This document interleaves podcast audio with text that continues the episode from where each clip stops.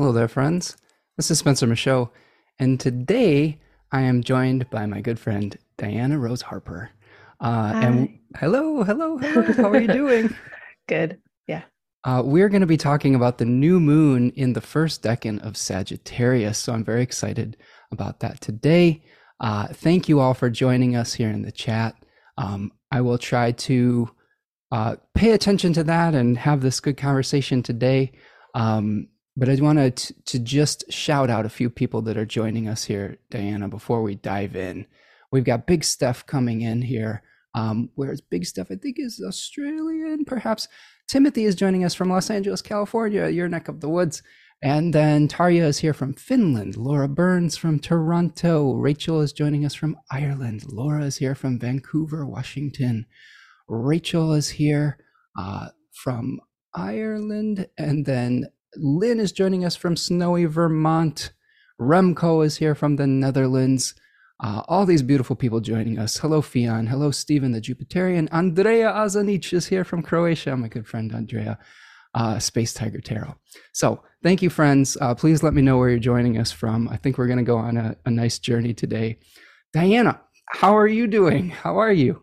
I'm great. I am delighted that there's such an international crew here. Like, it's making me very happy. And as somebody who's been in snowy Vermont, there's also something I'm like, oh, it's like 60 degrees here and that feels cold to me now. But I spent a winter house sitting in Vermont and like there's nothing peak winter. Peak winter is Vermont winter if you want well, the most beautiful version. So it's 30 degrees here in sunny, uh, sunny southern Michigan.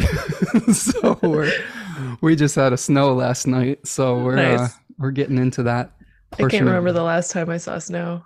Mm-hmm. I think it. I think it. Oh no, it snowed when I was in the desert a couple like a year and a half ago, and that was cool. But yeah. Okay, so this is uh, you know, we're, this is the the time of the show where we all get jealous that Diana is in a sunny Southern California location. Yeah, you're, in a, you're in the snowstorms here. Yeah. Okay. Uh, for those of uh, our audience that aren't familiar with you, Diana, um, tell us a little bit more about yourself and where you're, where you're located. We just let the cat out of the bag here, but uh-huh. uh, some of the things that you're interested in, and and just um, yeah, introduce yourself to our crew here. Uh, yeah, so I live in the traditional lands of the Kizh people um, near the Los Angeles, oh, well, in Los Angeles County, um, and I, I don't know, I come from the Midwest. That's where I spent most of my life. Really? Where, um, where in the um, Midwest? I was born in Nebraska and I finished being a kid in Missouri. And then I went to college in Chicago and stayed there for a decade. Nice. So pretty solidly Midwestern. Um, I, I, was and... born in Oak Park. Uh, so I'm oh cool familiar. yeah i've yeah. i've probably i may have even driven past the hospital where you emerged there you um yeah so um relatively recent transplant uh, like a lot of the exotic species that live here in los angeles um, and I don't know what else should I say. I mean, obviously, I'm an astrologer, um, and I'm also um, historically more so was a tarot reader for a while. Astrology nice. has definitely overtaken things, um, backgrounds in energy work and clinical body work as well. And uh, the propulsive thrum of my practice is um, attempting to at working on uh, falling in love with being human here mm-hmm. on earth yeah. um, and i find astrology to be an extraordinarily helpful uh, modality for doing that so yeah. and yeah. do you do you share parts of your chart at all I do. I'm a Capricorn okay. rising and okay. I have first, second sun and moon. Um, so, or first, second Sagittarius sun and moon to be specific about which uh, okay. which sign we're talking about. Yeah. Mm-hmm. So you have personal experience with this uh, full new moon decan that we're going to be dealing mm-hmm. with here today. Mm-hmm. And uh, you're a fellow 12th house sun. So welcome yes. to the 12th house sun talk. yeah. It's, it's amazing. Like we're having this over distance and we're yeah. each in our own houses. Like we're each in our own homes. Like a, uh, I love it. Perfect. I know exactly. That's what yeah. I'm saying.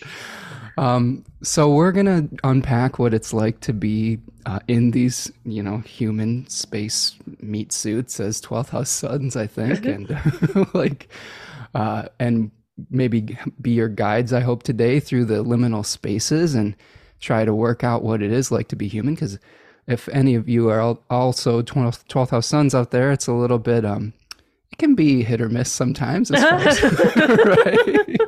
it's like why why am i here and when do i get to leave uh, yes that, those questions are those yeah. are good questions for sagittarius season i think too is mm-hmm. fi- finding the why through through yeah. our experience in this in these bodies as well so um okay and you know you know diana you have some really mm-hmm. cool stuff that is coming up i've been seeing that you've been sharing some really neat jupiter mm. Type of um experiences tell us yeah yeah so um a couple weeks ago, uh, a bolt of lightning struck me, not literally, figuratively, um, where uh, Jupiter kind of grabbed me by the throat and was like, You should make this. And I was like, uh, what if I don't want to? And I was like, no, you're going to make this.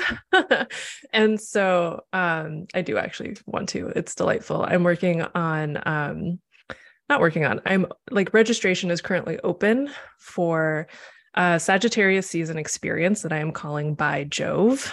And it is a month's worth of deliberate cultivation of relationship with the Jupiterian. So the Jupiterian in the world, but also the Jupiterian within oneself. Um, through the sort of oops through the foci of four different jupiterian virtues as sort of like umbrellas so um, and those those virtues being uh, gratitude, generosity, growth, and grace. Mm. Um, and it's not an astrology class, as in by the end of it, you're going to know how to delineate Jupiter and Gemini in the second. um, and instead is a relational astrology experience, relational astrology being um, kind of a name for the form of astrology that I practice, and that name comes from conversations with my friend Pallas K. Augustine and my friend Michael J. Morris what does it mean to be in relationship with astrology, in relationship with the planets as a way of creating meaning here on Earth? Mm. So, um, balancing for the Jupiterian, whether there's excess or deficiency of the Jupiterian, like that's kind of the focus, and like really knowing the planet Jupiter um, without it being so much about the mythological figures or the sure. deities associated with Jupiter, because Jupiter, the planet, is akin to. Hmm. uh, Zeus is akin to the Roman Jupiter, is akin to these figures, um, but is not the same as. So uh, it's very medicinal to get to know a planet as themselves, just as it's very medicinal to get to know a human for who they are rather than the prejudices you might have about them based on their age or race or gender or ethnic origin or things like that. I love that. I love the experiential nature of that. As someone who's mm-hmm. actually quite mercurial, like have mm-hmm. being embodied is something that I'm trying to to work more towards. Mm-hmm. And uh, I love like kind of the. It sounds like it's a time to maybe shut off the the, the chattering mind to uh, just be present, right? Mm-hmm. So yeah, you can't listen if you're talking. There you go. Perfect. Perfect. Uh, so, yeah. so check that out. what is your your website that you are uh, where we can find you, Diana? Um, so the easiest way to get there is dianaroseharper.com, which will convert you to damashena.com, but damashena is harder to spell. So okay. yeah. So check out Diana's Jupiterian by Jove offering. Um, r- really cool, really cool stuff. Uh, and um, yeah, and I wanted to thank our friend Remco, who is moderating today, who is posting all of your links in the oh, chat. Oh, great. So thank you, Remco. That is super awesome. And, and thank you. Go ahead. I was just going to say, while we're here, I'm just going to put in um, the direct link to the By Jove nice. information page. And thank you, Rachel, for your generous donation. I appreciate that. Um, if you want to make a donation to the work that I'm doing here, you can do what is called a super chat or a super sticker. There's a little dollar sign in the chat box, and that helps support the work that I do here. Um, you can also, after the fact, buy me a coffee at buymeacoffee.com. Um, I also have one offering today. I'm, I'm still doing a sale on my Decans webinars. I did a, a webinar series on all the different decanic uh, placements. Um, they're three hour webinars that you can find on my website, spencermichaud.com. And Scorpio Decans webinar is on sale until the end of Scorpio season, which is Tuesday. So mm-hmm. this is the last weekend or so to get the uh, Scorpio decans at 20% off. So check that out. And uh, yeah, if you're new here, if uh, and welcome if you're new here. I always like getting new friends. And yes, it, it, we do have a wonderful international crowd, which is super super awesome. I'm really excited for all my European friends to be here and um, people in all parts of the world. Um, yeah, if you're new here, um, please please subscribe to the channel and to my newsletter and, and hit the like button and all of those things that we have to say in this modern, you know, digital age to make a living. Uh, so sorry, all spiel's over, friends. So uh, we're getting a lot of really nice comments in the chat. Um, there, it's a really active chat today, so I'm I'm trying to to to make sure that I'm acknowledging everyone that's here. But I might not be able to get to everything today, friends. Uh, but thank you so much for your comments. And if you do have a question, please drop that question in the chat box, and I'll try to make sure that I see it. Maybe put question in all caps in front of your question if you have something that you want to to ask either me, me or Diana today. Okay, Diana, should we dive into this new moon in Sagittarius? Sure. All right. Yeah. So, um, so you are a Sagittarius one mm-hmm. native with the sun and moon in that decan. Yeah, I'm a new moon baby. I was born um at one point I like actually looked up the number of hours after the new moon. Um but within 12 hours, yeah. I think, of uh of the new moon. So I'm on the the waxing side of the new moon. Nice. Um in the 12th and it's been a journey to get to know it. So and you mm-hmm. you've done some work with Austin Coppock in the past, mm-hmm. right? You worked with him. Yeah. Yeah, Austin is my um, is my primary astrology teacher at this point, um, and has uh, served as an occasional mentor as yeah. well. And um, I think for like with him, it's like his uh, moon ruledness, but from a moon in Gemini, um, really facilitates communicating around the lunar in informative ways. And so that's been Awesome. It's definitely been important for me um, in my own comprehension broadly, but also specifically for myself. Nice. Yeah, he's yeah. one of my all-time favorites, and mm-hmm. I've learned a ton from his material and his talks, and I like his uh, the other decanic, you know, kind of semi-expert mm-hmm. T. Susan Chang is also yeah. great. I want to ask you, Diana. So mm-hmm. before we even dive into like all the things that other authors have said, what has your experience been of this decan of, of Sagittarius in general, of Jupiter or Zeus, the planet, um, and how you've you've lived it? Tell tell us more mm. about your mm. lived experience. Yeah. So um, this is one of those things where I, I feel like uh, the fact that I also have Uranus on the ascendant um, that blends with the first decan new moon, first decan Sag new moon experience of just um, I am going to do it the way that I would like to do it. Mm. My moon is also out of bounds. Oh, um, and so that sensation of like, what are what are rules? Like I know that if I pass through a particular experience, I'm going to be resilient enough to navigate it. And I think that's one of the things about the first decan of Sag. There's a, um, it's not just, it's not the um bullheadedness of aries or the ramheadedness to be technical. It's not that like i'm just gonna do it because i want to do it. It's that i'm gonna do this because i know that whatever happens i'm gonna be okay. Yeah. Right? So there's a specific concept that's been really important for me called basic trust and I heard about it from uh, like an embodiment uh, podcast years ago, and only recently discovered that it's actually part of a whole psychological development idea by the psychologist Erik Erikson. Um, and it's this idea that like you are held by the universe, or you are you're going to be okay. And in the development model, it's about um, did you have reliable caregivers as a child, and what does that do in terms of your ability to have a secure relationship with existence. Mm. Um, I didn't have reliable caregivers. Absolutely did not have reliable caregivers. Yeah. Um, I want to make a joke that's like hashtag trauma babe, but sure, like sure, go ahead. but like that sense of humor, that yeah. is part of that that Sagittarius experience overall, yeah. right? The cosmic chuckle is what I like to call it. And I feel like um, particularly having the moon in that first decan, it's the like, I'm gonna keep moving because there's been something beneath my feet every time I've fallen. Yeah. Right. And so running itself is not a problem. Yeah. Even if I trip, I can get back up. And um, you know, one of the phrases that I think of as, you know, on the surface it seems Saturnian, but I think it's actually very Jupiterian, which is this too shall pass, mm. right? Like whatever it is that you're experiencing will pass, whether that's positive or negative. If it's a positive thing, then you should delight in it because it's amazing, right? If it's a negative thing, just breathe through it because it's not forever, right? It's very reassuring. And that can be very um, propulsive, very fueling. Um, you know, the this first decan being associated with like the Eight of Wands, this mm-hmm. first decan being, um, you know, Austin names it the poisoned arrow, right? Mm-hmm.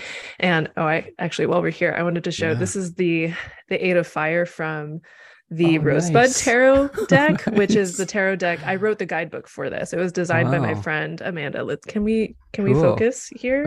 There we go. Chariots of fire. Focus. It's fine.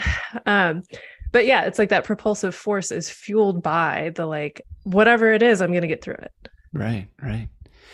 You know, that makes me think about Jupiter as you know transitory in relationship to it ruling to mutable signs mm-hmm. that are between seasons you mm-hmm. know and this transitionary period and if we even think about it in relationship to the thema mundi cadent houses right like uh-huh. the, the ninth yeah. house and the sixth house so like this movement this uh, i always there's an anticipatory energy uh, for it for me because it's the pre um, pre solstice energy mm-hmm. right and equinox pre equinox energy for for pisces and and sagittarius so mm-hmm. um yeah that's that's kind of shifted my viewpoint of it.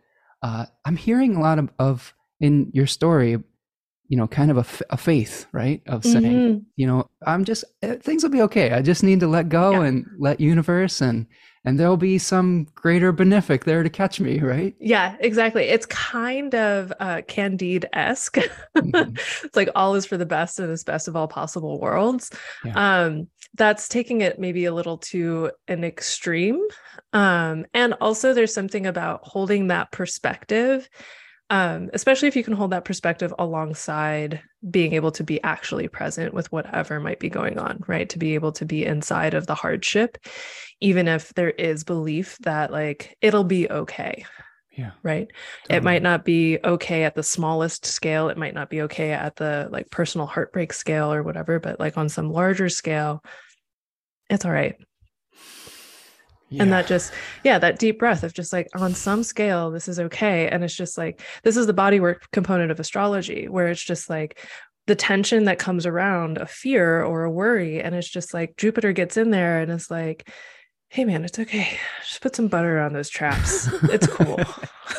Which, is, which is a welcome respite after like some of the challenges in scorpio season which is a very mm-hmm. intense you know sometimes combative sometimes mournful mm-hmm. gr- grief uh, induced like symbol and sign and so it's kind of like oh okay we went through the the dark night of the soul and maybe there's a little you know you know dawn or or light on the horizon potentially we yeah. can we can see the return of the light maybe in the distance. Yeah. I, I wanted to read you something that I, one of my favorite authors, I don't know if you're hip to Liz Greene but Liz Greene is. Oh. yes. I, I, love Liz Greene Yeah. This is actually from uh, a tarot book, Mythic Astrology. This is I love the, that cover. Isn't that cool? I love yeah. the green and the gold. Yeah. So this is the guidebook for her Mythic Tarot. And mm-hmm. she has a, a thing about Sagittarius in here. It says the centaur carrying his bow and arrow pauses on the road to view the next stopping place on his journey, while the rising sun illu- illuminates the winter landscape and promises new hopes and possibilities with the coming of a new day. Only the skeletal shapes of trees can be seen in this landscape, for it is the underlying laws of life which Sagittarius seeks, rather mm. than the seductive diversity of its surface. Although mm-hmm. a creature of the forest and cave, the centaur nevertheless moves towards the center of human habitation, for the sharing of his knowledge with others is a necessary dimension of his endless journey. Mm. I, re- I, really like that that naked tree kind of metaphor mm-hmm. with this, and that that really resonated when I was reading her material when I was doing research for the the decans of Sagittarius, just the the the long range vision, and this is mm-hmm. true in the Midwest because the you know you can see all the leaves falling from the trees is you know being able to to to release all of the superficial trappings of things and say mm-hmm. how do we get to the skeletal core um, mm-hmm. and also how do we get to the return of the light at the winter solstice mm-hmm. right the like the, the return yeah, it's uh, so there's a million different things coming up, but two yeah. things in particular that I think I want to say. Um, one is um, like I'm reminded of thinking about mycelial networks. I think about mycelial networks a lot, and I think about mycelial networks as um, like the their communicative function are mercurial is mercurial, but the unitive function, the way that they solidify ecosystems that's Jupiterian. Mm-hmm. And whenever you see those skeletal trees, it's like the the the beautiful mapping out, right? It's like you're not looking at specific interste- intersections of branches as they're splitting, you're looking at the whole tree. That's the Jupiterian, right? And then when you have like a whole forest of those trees, like the layering, like visual layering and like you're literally you're seeing the trees and the forest simultaneously that's that's that jupiter jupiter experience um and i think i just lost the other thing that i was going to say yeah it went away it might no, come back no these these are this i love these uh mind myceliums we're going mm-hmm. towards and we're connecting because Ju- Jupiter slash Zeus, I don't know what to call him. I, I, I prefer calling him the Greek name sometimes yeah. than the Roman one for some reason.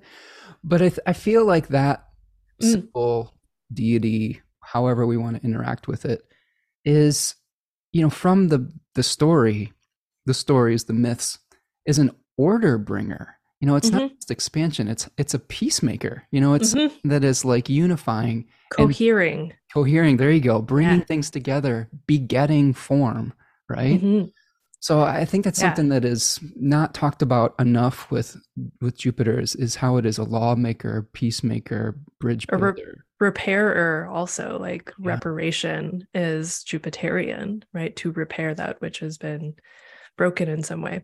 So to like the, yeah. my, my my thing came up came back and then I want to talk about Zeus specifically like as a word.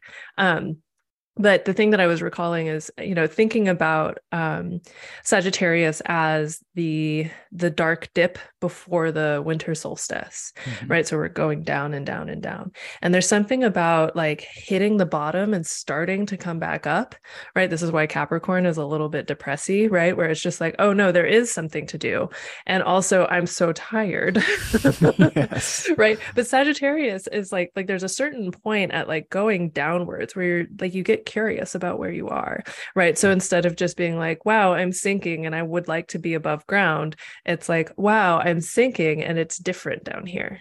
Mm. I can see things from down here that I can't see from other other places. Um, and it's not even just like a down, it's like like I'm thinking about how um whenever like the leaves are gone or whenever the harvest has been taken in you can see the terrain mm.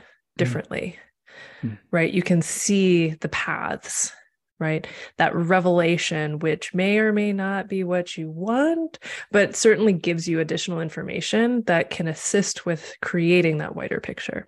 Mm. I love that. Um, and then the Zeus thing, right? Yeah. So in Carl Kerényi's um, archetypal images of Greek religion, hmm. um, the Zeus and Hera one. I've got that over here. yeah, it's, it's good. Awesome. I just I love how he talks about like the the origin of the word Zeus, right? Where it's like mm. Zeus is not so much a person as a moment, right? Mm. Like that flash of like the lightning flash that means you can't unsee it imprints itself on your retina um you know in the mythology of like the birth of dionysus and his mother semele where it's just like Semele dies because she insists on seeing Zeus in all of his godhood, right? And it's like to actually be that close to lightning as it strikes incinerates. But when you have sufficient distance with Jupiter, there is this sort of like above sensation, right? This distanced sensation. When you have that perspective, the flash of insight might still utterly change your life, but it is also that which confers a different meaning to your life. And it, you know, if we're talking about Sag one, it's like it's a propulsive meaning, mm. it's a motivating meaning. Well, and you can also sew yourself into uh, Zeus's thigh if you want yeah, some protection. Just get just get cozy. yeah. Yeah. Um, yeah, Carl Kerényi. I've got like a whole set of his books over. He's he's an author that I think that people don't read enough. I mean, it, mm-hmm. it's a mm-hmm. little bit dense material, but but man, r- really great um, engagement with mm-hmm. myth in a very intelligent way. Yeah. Um, let's see. I love this already. I love this talk. I love being able to talk Zeus and mm-hmm. um, I, you know. So here's what here's my next thought, Diana. Mm-hmm. Um, let's talk a little bit about that unifying factor in, mm. in, Sagittarius, you know, because we do have a traditional symbol of a centaur and the unification of of the horse and the human halves. Um, how do you see those two halves coming together, unifying, and maybe uh, contrast that a little bit with the the some of the splitting of attention that we might see in, in Gemini potentially? Mm, hmm Yeah, um, oh, this is interesting. So one of the things I think about when it comes to centaurs and like like chimeric beings of some kind, right? It's like there's like Sagittarius and Capricorn are the only chimeras in the zodiac, right? So there's something specifically mystical about that those two signs separately and also together.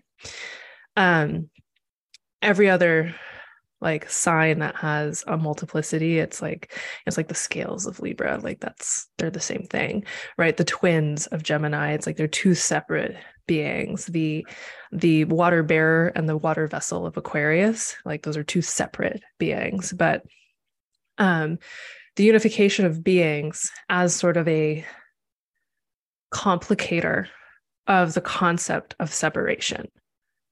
Mm right? Like Sagittarius reminds us that we are animals. Mm. Right. And that there is something instinctual about the human animal to pursue knowledge and meaning. Right. Pursuing knowledge and meaning is not separate from human instinct. It's one way to understand like human occupation of niche within the wider biome that is Earth. Mm right mm-hmm. so that's one thing that i think about um, with the human human horse balance in the centaur um, i also feel like there's something about how genuine power excuse me genuine power and strength because like horses horses don't fuck around, Mm-mm. right? Like they are they are muscle. yeah. They are muscles with hooves. yeah. yeah, you right? don't want to you don't want to not be present around a horse because you could get hurt. you could really get hurt, right? Yeah. And and also there's something about like human history's relationship with the horse. Um you know, thinking about like Scythian warriors or Mongol warriors or Amazonian warriors, right? Like on horseback just this the oh there's this incredible book series by manda scott mm-hmm. um, on the boudica right? So it's set at the time period that the boudica was leading armies against roman conquest. And um, the historical idea, and that's also present in this book series, is that the Boudica was part of the Iceni tribes, which were horse breeders, right? And they had deep relationships with their horses right? Like whenever a horse rider like this is total horse girl shit right? Like whenever whenever a rider has a genuine relationship with their horse to the point where they can ride that horse bareback hands free and the mm-hmm. horse like the horse mind and the rider mind are unified mm-hmm. right? And that creates terrifying, terrifying warriors, sure. right? Because you have the intelligence and the strategy and the meaning making, whatever of the human blending with the already immense intelligence and then physical power of the horse. Yeah. Right. So I I love I, I love no no this is great. I, I love that Sagittarius is just erupting on our screen here today. Like I feel, you know what I feel my role is here today? I've got a little match, and like Diana, I'm just like like,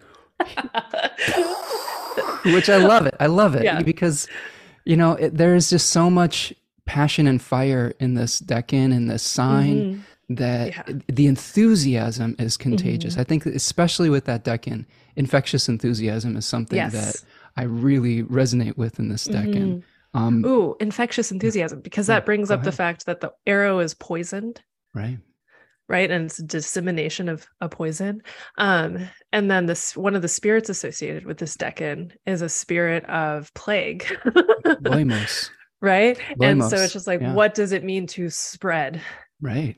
Yeah. Like and spreading it, like wildfires. Wildfires are Sagittarian. And it can be enthusiasm, but it can also be propaganda or like yeah. ideas that can be toxic yeah. too. So like yes. think about what what are you becoming enthusiastic about, right? Mm-hmm. How can mm-hmm. you, you know, we can spread, you know, we can spread damaging things as well as mm-hmm. things that are healing as well. So something yeah. to keep in mind within this season and this new moon. Mm-hmm. And I wanted to I'm going to throw another match at you, Diana. Okay. Cool. Um, I'm ready. So I'm really fascinated by the story of specific centaurs. There's a few that are associated with Sagittarius. There's a mm-hmm. there's the wild Crotus, I believe, is mm-hmm. one of them, and then uh, the the uh, Chiron, the healer, um, is interesting to me, especially because there's Liz Greene likes to explore Chiron as someone who sustained a wound and an unhealable wound, mm-hmm. be- and because of his immortality, but then had to retreat to his cave to kind of philosophize, find meaning, to to heal. And I feel like that's another hidden meaning in Sagittarius is that maybe even that retreat to mm-hmm. into the mm-hmm. cave for for healing. Can you speak on that a little bit more potentially? Yeah. Well, as a 12th house, Sun, Moon, and Sag, the retreating into the cave is uh, highly favorable. Definitely recommend, especially doing it on purpose rather than in reaction.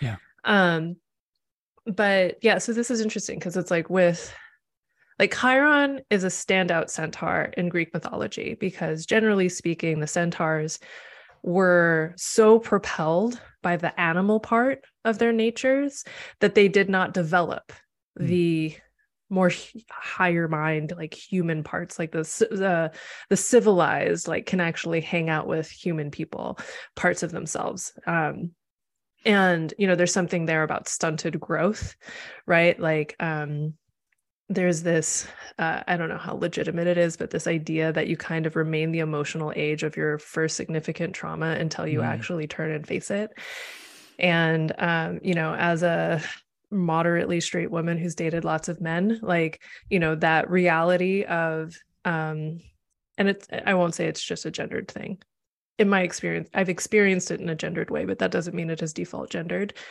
of um like the resistance to enter into emotional maturity and to just remain inside the like playing with toys um but in a grown-up body thing you know so there's there's something there with like the like not quite making it above the waistline just like mm-hmm. staying mm. inside of the animal body yeah. whereas with chiron chiron was not raised by centaurs chiron, was adopted essentially by Apollo and Artemis, the golden children of Olympus, mm. and were was therefore like immediately brought up into not just the higher humanoid mind, but like into demigodery, mm. right? And so there's something about what happens when you have the strength of the animal body and the strength of the animal instinct and the attunement of the animal body, but you actually connect that to the beyond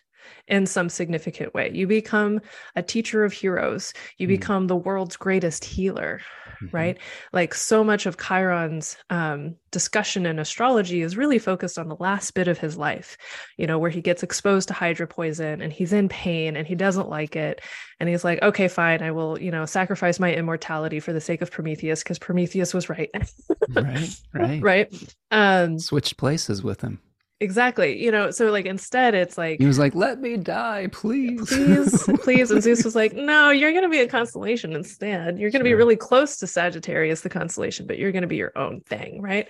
right? Um, so the like, I really love talking with clients. For example, when I'm talking about Chiron, if it's shiny and sparkly in their charts, um, talking about Chiron's roles prior to wound prior to the explicit wounding at the end but also tying in the wounding of basically being abandoned by his parents right? Mm. Of being an adoptee, right? Which being an, an adoptee is like not like even if you have the best adoptive parents, there is some fundamental break right. when you are not with your biological parents right oh and there's a there's a narrative in the back of your mind of like why did they why did they right like was me? i not was i not good enough like yeah. i was discardable i was you know like that just is a thing and so it's like that is maybe a more crucial chiron wound to mm. discuss mm. versus the hydra wound yeah. Right. With the Hydra wound, it was that like I know everything there is to know about medicine and antidotes, and I can't heal myself.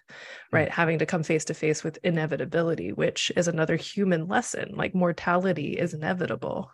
Yeah. And, you know, I don't know about the like death death psychology of non-human animals, really, but it's a huge deal in the human animal. Oh yeah. So well, we we spend many pages and words and gallons of ink trying to, to, to unpack all of mm-hmm. that. Yeah. Um, okay. Th- these are awesome thoughts, uh, Diana. I just, I'm, I'm so excited that you're here today. Like, uh, Me too. I love talking about stuff. yeah, you're so intelligent and enthusiastic, and it just this knowledge is just flowing out of you in this really beautiful fashion today. So, mm. uh, I'm really just in gratitude for and holding space for you here today, and I'm just really happy that our our group here gets to experience your your wisdom. So, oh. thank you. You're gonna make me like blush and hide under my desk. Um, yeah. Diana, some, mm. somebody did have a question earlier for mm. you specifically here. It's saying, uh, wanting you to talk briefly. This is from Ania Diakov. Uh, talking maybe about a little bit about your this is a little digression but talking about your transition from tarot to astrology i'm mm. a big i've actually been kind of transitioning from astrology and learning more about tarot so i'm interested to hear how it goes mm. the circuitry yeah i was just talking about this um with my friend Matthew Williams actually recently, um, who's like a very traditional astrologer, really into technique. Like, mm-hmm. explain like I'm five, dodecatemoria, please. Like, he's the one. Um, but okay, so tarot was something that I was first exposed to when I was five. And then when I was eight, I took the money that my grandmother gave me for pulling dandelions from her yard to Barnes and Noble and bought myself my first tarot deck. Um, and that it like I was already really like I started reading pretty early and was the person like you know the 7 year old with like the very like the tote bag the size of my torso at the library with books you know? Mm-hmm. um and tarot gave me a way to kind of create stories using those images right? And so that was my introduction to tarot was like the creation of stories more so than the interpretation of possibilities or future things like that. Cuz i mean i'm pretty sure i was like probably asking existential questions as an 8 year old but like in an eight year old way. I told my dad um, when I was 11 that I was going to write a book on philosophy when I was older. I was, he's, he's like, What about? I'm like, I don't know, philosophy. yeah, hold on to that. Um, if you need a book doula to help birth that thing, let me know because that's been one of my favorite things to do for my pals oh, lately. Oh, cool. Yeah. Um, yeah. I just, I'm the hype squad, basically. Nice. The world needs your book. Stop hiding it. it. Um, so, anyway, um, continue to play with tarot got more into it in high school, even more into it in college.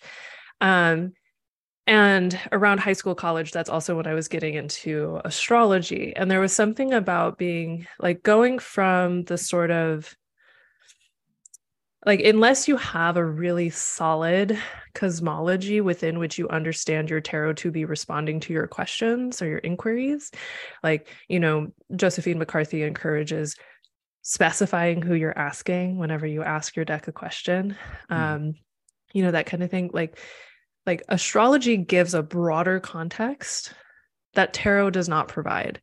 Tarot touches the more specific or the more local.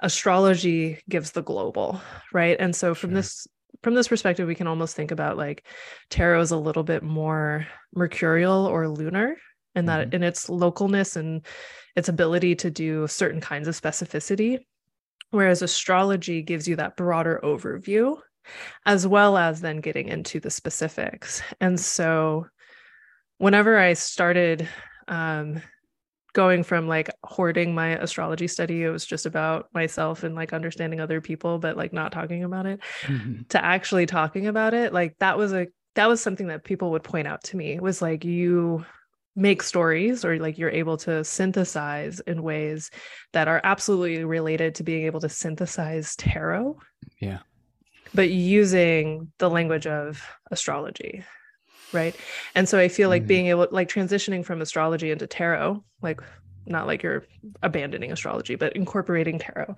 sure. now you know like i think that's one thing that tarot provides is like to think taroically yeah. um it gives you a much different kind of mapping capacity and connection forging capacity because it's not just like derivative houses who is in charge of what right. like that kind of thing. It's like you know how different are these two cards? For example these are two cards that i pulled thinking we might look at them later. Mm, nice. um these are from the pagan otherworlds tarot okay. For the wheel of fortune yeah it's the wheel of fortune and the hermit. Okay um perfect. you know it's like if i pull these two cards asking about um car repairs versus asking about uh, what to get my grandmother for her birthday right? Those create really like they're the same cards but they create very different interpretations. And so especially um like i think that the way that tarot trains you to see specificity from a generality mm-hmm. translates so well into astrology and vice versa yeah, I, I, you know, specifically what's been great from my study of tarot recently is just being able to have more visual images to discuss mm-hmm. with clients and with students and things of that nature. Mm. And there's just this wonderful mycelium of esoterica, you know, related to the tarot and the Kabbalistic tree of life and all of those mm-hmm. kind of, you can go down all sorts of rabbit holes with this.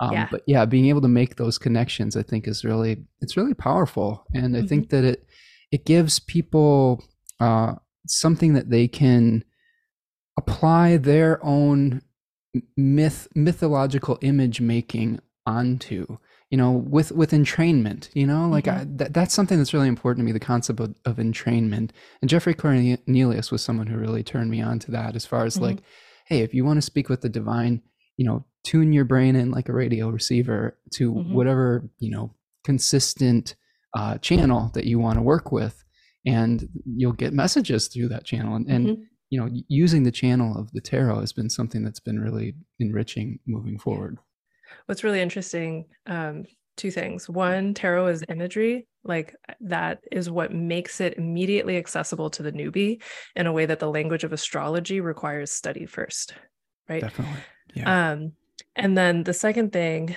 that you were just talking about in attunement. Oh, right. When at like the like we can attune ourselves to something, that something is also attuning itself to us. Mm. We affect it and it affects us, right? Like I think about um so like I used to be a classical musician. I played cello for years. Awesome. And um my favorite part of performance this is not true. One of my favorite things was just like to be, especially in a chamber music group, so like less than 10 people, mm-hmm. um, but tuning together, mm-hmm. right? Mm-hmm. Where it's like, yeah, you can have your little like A box that's like Ding! and like everybody's tuning to that. Yeah. Sometimes you don't have that, like it's lost. So whoever sounds the most in tune becomes the A box and everybody is tuning to that person. Yeah. Oh yeah. And then that allows for a collective resonance like, oh, it's so nice. Well, and and you know, this is something. Yeah, I was a I was a musician myself, and um, I, f- I fiddled around with different like spiritual tuning uh, mm-hmm. things with like like uh, being able to kind of twist uh, a up mm-hmm. a few um, a few hertz like and and being able to come into alignment with other people in that you're right like it's not necessarily that that one note is the only right note. It's mm-hmm. the it's the ability to come into harmony with one another mm-hmm. that creates the kind of like ah like the release and the yeah. endorphin rush and things. Yes. And I think that's part of the mutability of Sagittarius, where it's like yeah. Sagittarius is pursuing the experience of being alive, not from the standpoint of there is one way to do it, but how many different ways are there? And what do all of those things have to say about being alive? And what, if anything, is the unifying thread in all of those different ways? Right. Mm, yeah. So, like one of the images that I associate with Sagittarius is the campfire, but like not just the campfire, but like the little, like whatever you use to carry a coal from one mm-hmm. campfire to another. So you don't have to start from scratch in the middle of the winter. Okay. Right. Okay. And yeah. a container, like there's a container component to it, but it's, it's more about bringing the fire around which travelers commune. Mm that, feel, that sharing of stories. I'm feeling uh, some Hestia vibes with that. Mm-hmm. You know, like yeah, keeper of the flame, right? Mm-hmm. Yeah, absolutely. sacred flame. Excellent. Yeah, yeah. Um, okay. Yeah, go ahead. But it's like the what's the what's the mundane version of the sacred flame? It's the hearth, and especially the hearth in like a tavern or the mm-hmm. hearth of like you know of there's always a good spot for a campfire here, and the previous campfire tenders leave you a pile of dry wood in a protected spot, mm. like that kind of thing. I like that. I yeah. Like that. Okay, I'm taking a look at my notes here, seeing where we've covered. yeah, where are we? we have been like all over the map. no, it's great. I, we're just letting the spirit, you know, move us wherever it wants to go.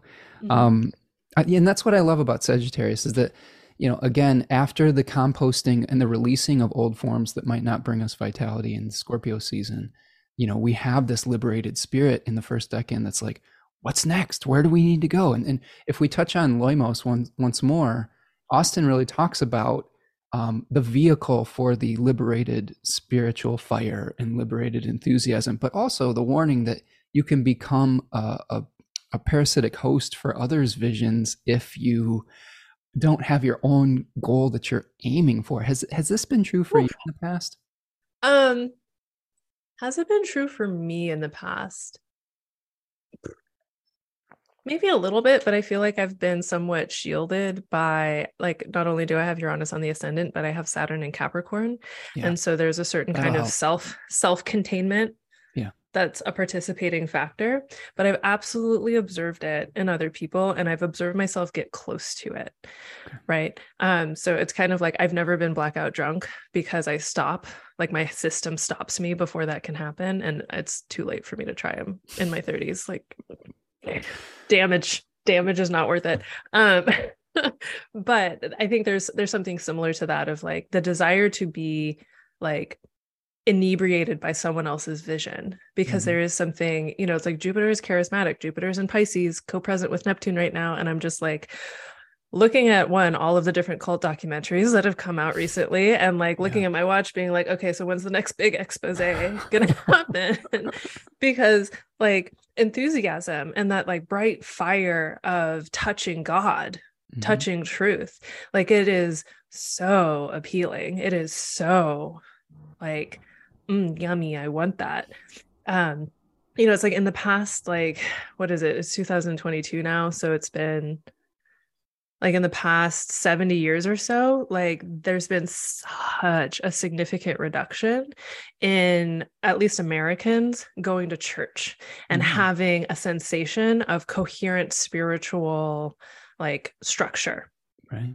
And humans have an inherent desire for the religious experience. Hmm. And so when you don't have a coherent structure for that religious experience and you don't have training and discernment and you don't have Saturn cutting things off for you, yeah. protecting you, like it is so easy to get pulled in to that. Were, were you raised in any specific spiritual tradition? I was baptized Lutheran as a kid and of my own volition in like junior high and high school I went to like a youth church and like a Baptist church for a while mm. because I did have that hunger yeah. and I was not fed in those places. yeah. Like what I was seeking wasn't present in those places. Um at least not for me. You know, I've been, uh, so I've been, I've been discussing this kind this specific issue with a friend of mine who's mm-hmm. been kind of searching for uh, the next spiritual community And mm-hmm. as a mm-hmm. house sun, my my my thought was, why do you need one?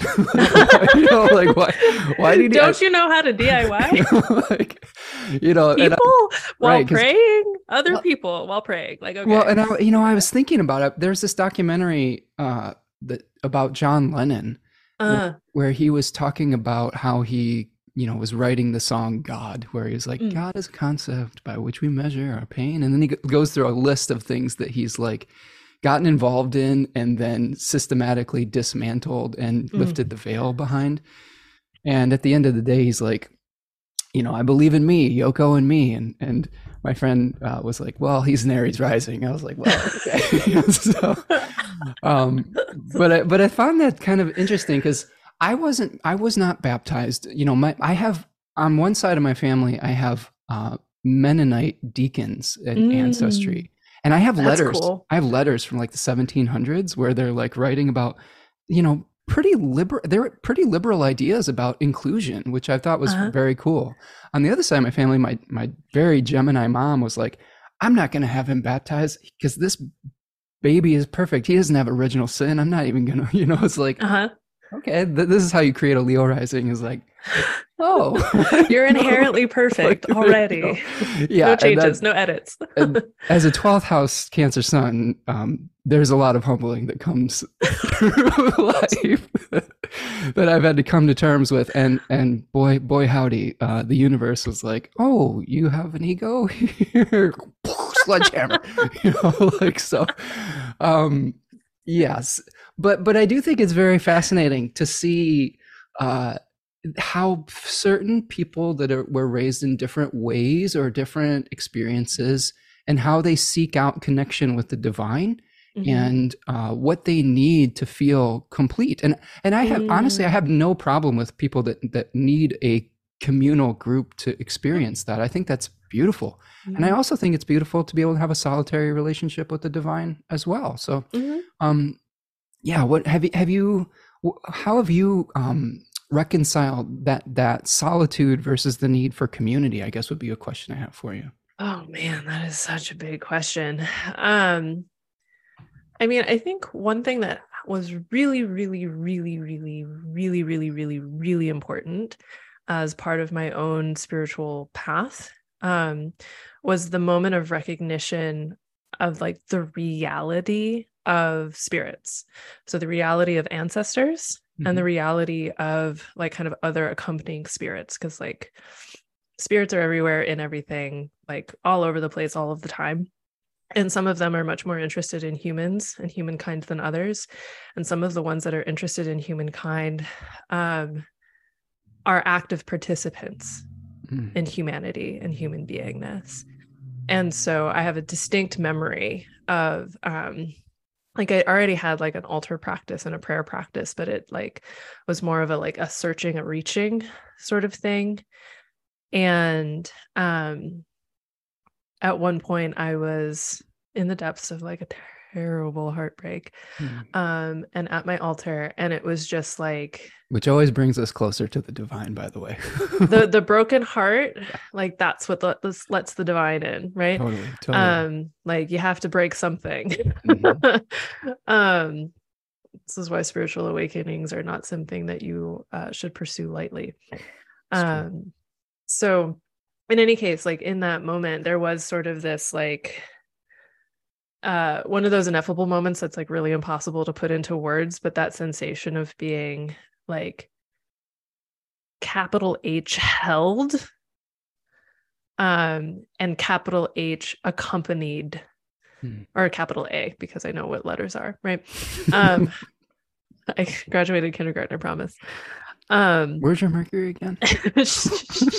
in Sagittarius under the beams. Um, I've got a 12th uh, house Mercury too, so no, yeah.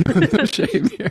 like, how do I language this ineffable it's, it's spirit the, experience? The yeah. words have to go through, for me, it's in Cancer, they have to go through like 10 feet of water to make it to the uh-huh. surface. Yeah, it's like trying to describe a dream and you're just yeah. like, it had to do with Taco Bell and it was so meaningful. And people are like, Taco Bell?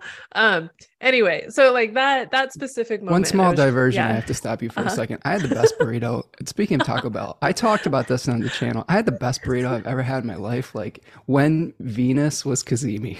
oh my god, I imagine. and I wasted my Venus Cazimi in Libra moment at Taco Bell. but, but, like Venus, Venus totally was there that day. Like with oh, it was, like, was, I mean, you have to you have to get into the full presence. You want to know what I, I did on the Venus Cazimi since we, we're diverted? Yeah, I got this tattoo. Oh, which is go. like really dry right now because okay. it's still healing. Nice, but, very yeah. cool. Um. Anyway, yeah. So those religious moments, though, those religious like spiritual moments of like really being held, right? Like that. If we're talking about spiritual community, right? Like for me, my most present spiritual community is not human. Yeah. And like I have a lot of hesitancy to engage too much with actual human community like in presence right i've done a tiny amount of collaborative stuff with people yeah. that's been very beautiful but there's something about like um i think it, it's it's kind of a form of energetic hygiene for me mm. of um being extraordinarily cautious with that kind like to me it's extraordinarily intimate mm. to be in that kind of space or situation.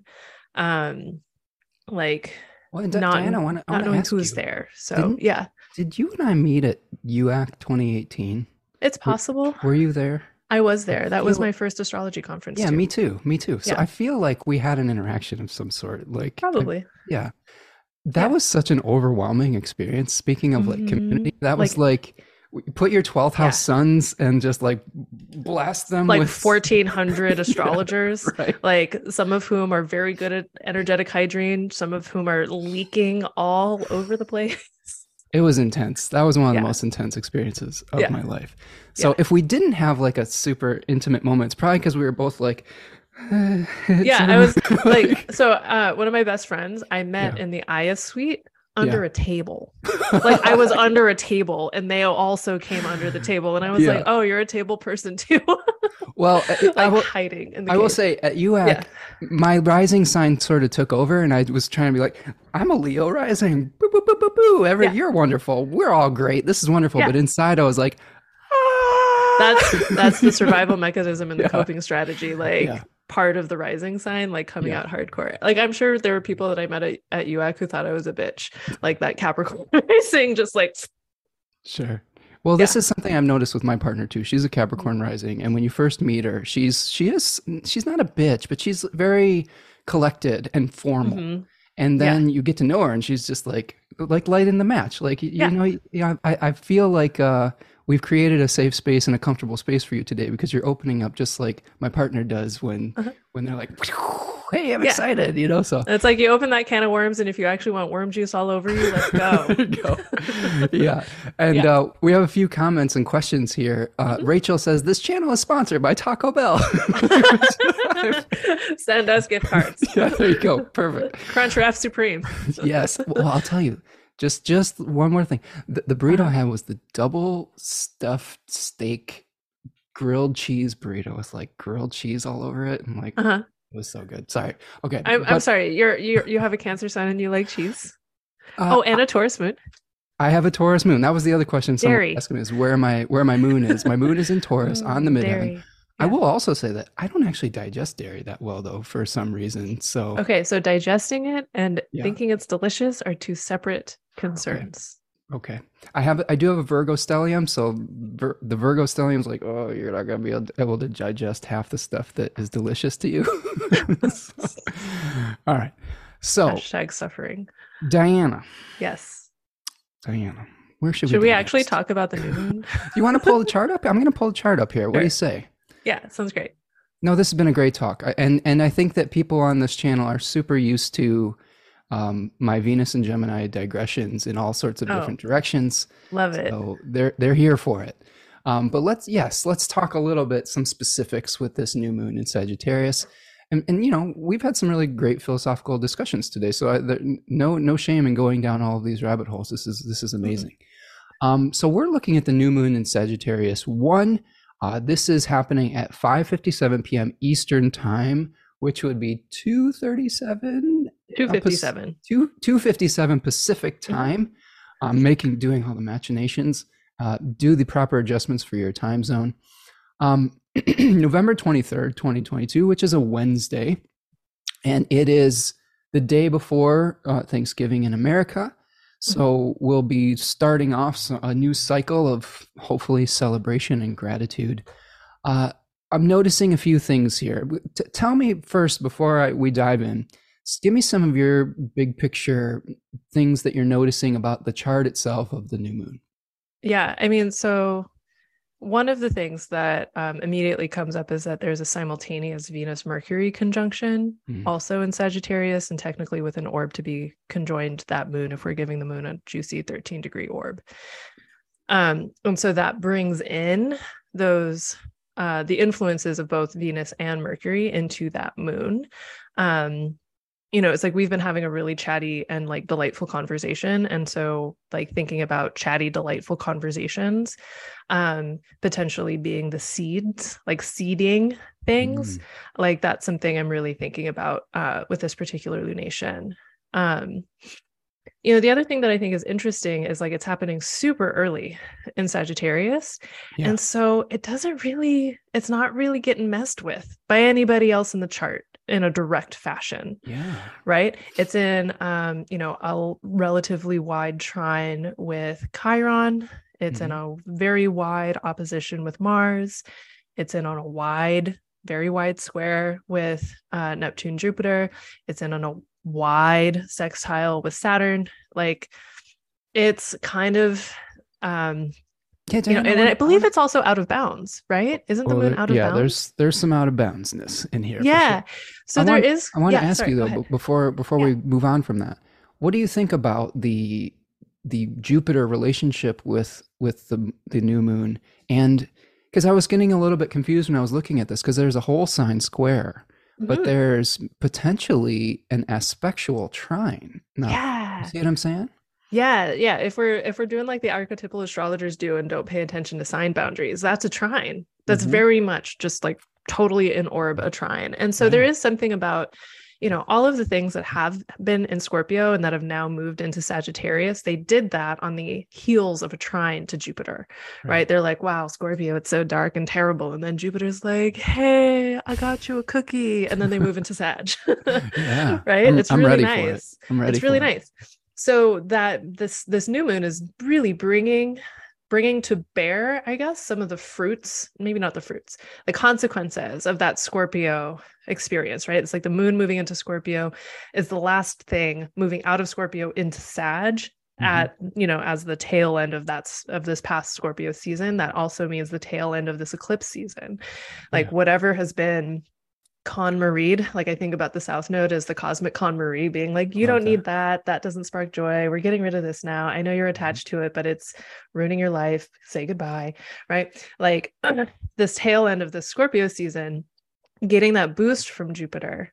Hmm. Like now that your closet is clean, what are you really excited to create? What yeah. are you really excited to seed in your life? Um, you know, the fact that Venus is right here and that Venus cazimi, which like started in Libra and ended in Scorpio, there's also something there of like what actually is possible conceptually, mm-hmm. having had that experience begin in Libra and then kind of bring up those like echoes of, you know, literally a couple like a hundred years or so over a hundred years of um cazimis and scorpio. Yeah. So like all of us here on this call have never in our lives experienced a venus, venus cazimi and libra until the one that just happened. I'm here for it man. Yeah. So it's like it. oh that felt so good. Yeah. and like oh i still have stuff to take care of Mm. Then Venus goes past the south node, and now Venus is participating in this new moon. Venus Venus said burrito time, baby. Burrito Venus time. said burrito time. like now we got to figure out how to make the like dairy free, gluten free version that is just as delicious Hallelujah. to scratch the itch. Hallelujah. You know. Um. Well, like I'm gonna stop. Possible? I'm gonna stop you right there yeah. because I, I I'm excited about all of these planets being hosted by a domiciled mm-hmm. that newly direct Jupiter and Pisces on this day, right? Because Jupiter is going to be stationing direct, as our friend Remco is helping us to remember here. Mm-hmm. Because, you know, we've had all the Scorpio planets hosted by Mars retrograde in Gemini, mm-hmm. which is which is you know spicy spicy yeah definitely and and we are going to be seeing all these planets you know move into oppositions with that planet which is also probably going to be a, a challenge but um I, yeah I, I, I, wanted to say you know piggybacking off of the taco bell type of thing uh-huh. part of the thing that happened to me in the last set of eclipses which were angular for me over the fourth and the 10th house, right on my natal moon. Okay, I had an eclipse right on my natal moon. I've been anticipating some changes here that haven't necessarily come to pass yet, but what has come to pass is I was having some challenges with my body, like probably mm-hmm. from eating too much Taco Bell and sitting too much, like some pain. And mm-hmm. what I've had to do is I've uh, in since eclipse season, I've cl- completely been scrubbing my diet. I've actually stopped eating a lot of cheese and, and gluten mm-hmm. and those things, and starting to rebuild my gut flora uh, mm-hmm. with with fermented foods and and much more healthy stuff. And I've been moving my body. I've just been mm-hmm. doing a lot more movement exercises, and I have a feeling that some of the fruits of that effort, I might start to feel that moving into Sagittarius season. Do you see what I'm mm-hmm. saying? Where yeah. you, you rid yourself of the things that weren't serving you and now you know that that liberated spirit's like whoa I, I feel amazing what do we do now you know right? yeah yeah like the um the results that encourage continuance cheers yeah yeah and i think you know given the fact that this is in the first decan and it is in a bi-sign oppos- opposition to mars there's absolutely a risk of overdoing it right like I did so that this morning like, like i've been doing um, kettlebell workouts lately yeah. and i haven't done any for like about a week because in my yeah. last one i don't know how i did it but i somehow like pinched the hip flexors on both mm. of my both of my hips and so now i literally feel like an old lady i get out of bed and i'm like mm. oh my hips i'll tell right? you you and i are on the wavelength because my hips have been a problem and i i, yeah. I like I, I feel like I flash danced down into frog pose today.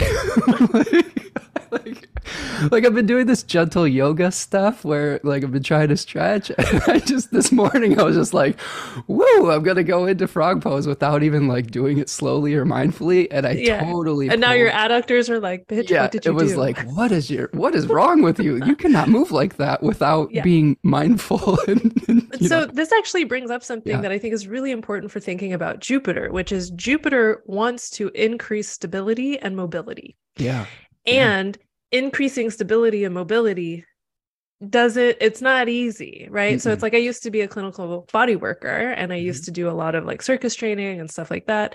Um and increasing mobility isn't about how much slack do you have in your tissues. Mm-hmm. it's kind of about that but it's not like the real thing that it's about is does your body trust that it can be strong in mm. those positions Right. Right. Is it is your body resilient enough to experience whatever you're asking it to do? Oh, yeah. Right. And hmm. so there's something about like, you know, the like coming out of a trine from Scorpio, but into a bi sign square. That's kind of like, okay, you rid yourself of those things, but are you going to now move too fast? Don't move too fast. Oh, that was too fast. Oh, yeah. I have been. like, so maybe I think that, our practical advice that we could p- give people is probably first just to slow down a little bit potentially. Sextile with Saturn. Saturn yeah. is your friend here. Slow down, you know, yeah. like because th- that's literally the, the the name of this decan is the Lord of Swiftness. Mm-hmm. You know, and you might want to just be like hit the ground running.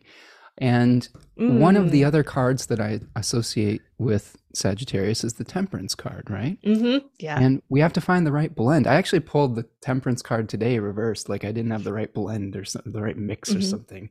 And I needed to, I've, I've, been thinking about that. How do I have the right alchemy, right? Mm-hmm. So eh, part of the Sagittarian journey, I think, also could be how can you find the right elements for that stability, that four footed, you know, hoofed mm-hmm. animal?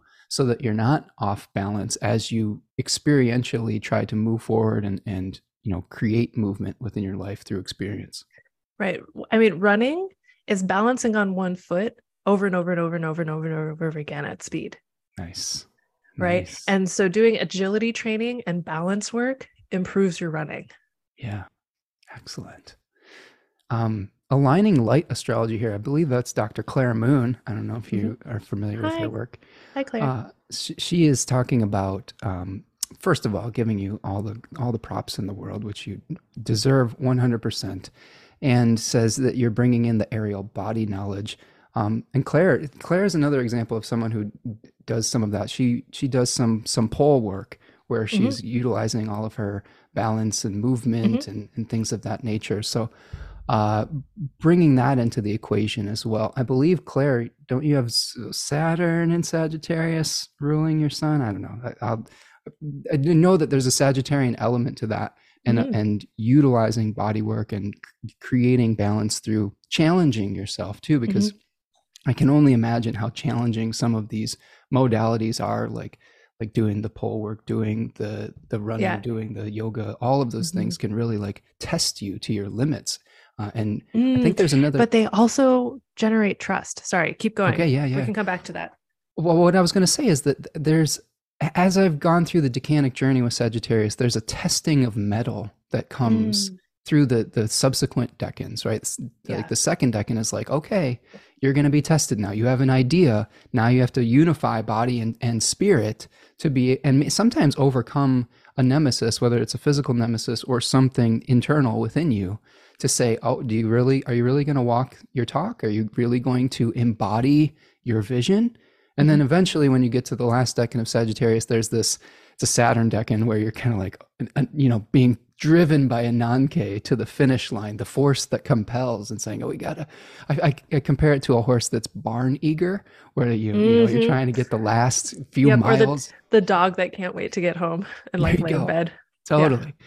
Yeah. Um, so so yeah, and yeah, and Claire says yes, they do. They do have Saturn and Sagittarius. So yeah, I thought so. I thought that was a connection I was making in my brain.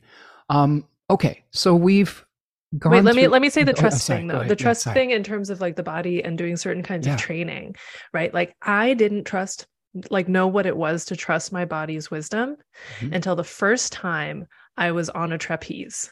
Oh. Like and like a trapeze that was taller than me. I should I should be scary. specific. um so the first time I was on a trapeze, that if I was doing a dead hang from, I wouldn't be able to touch the floor. Mm. Doing like just a basic trick on that, and like, like my mind made it more dangerous. I had to turn off my mind and trust that my body would do the appropriate thing.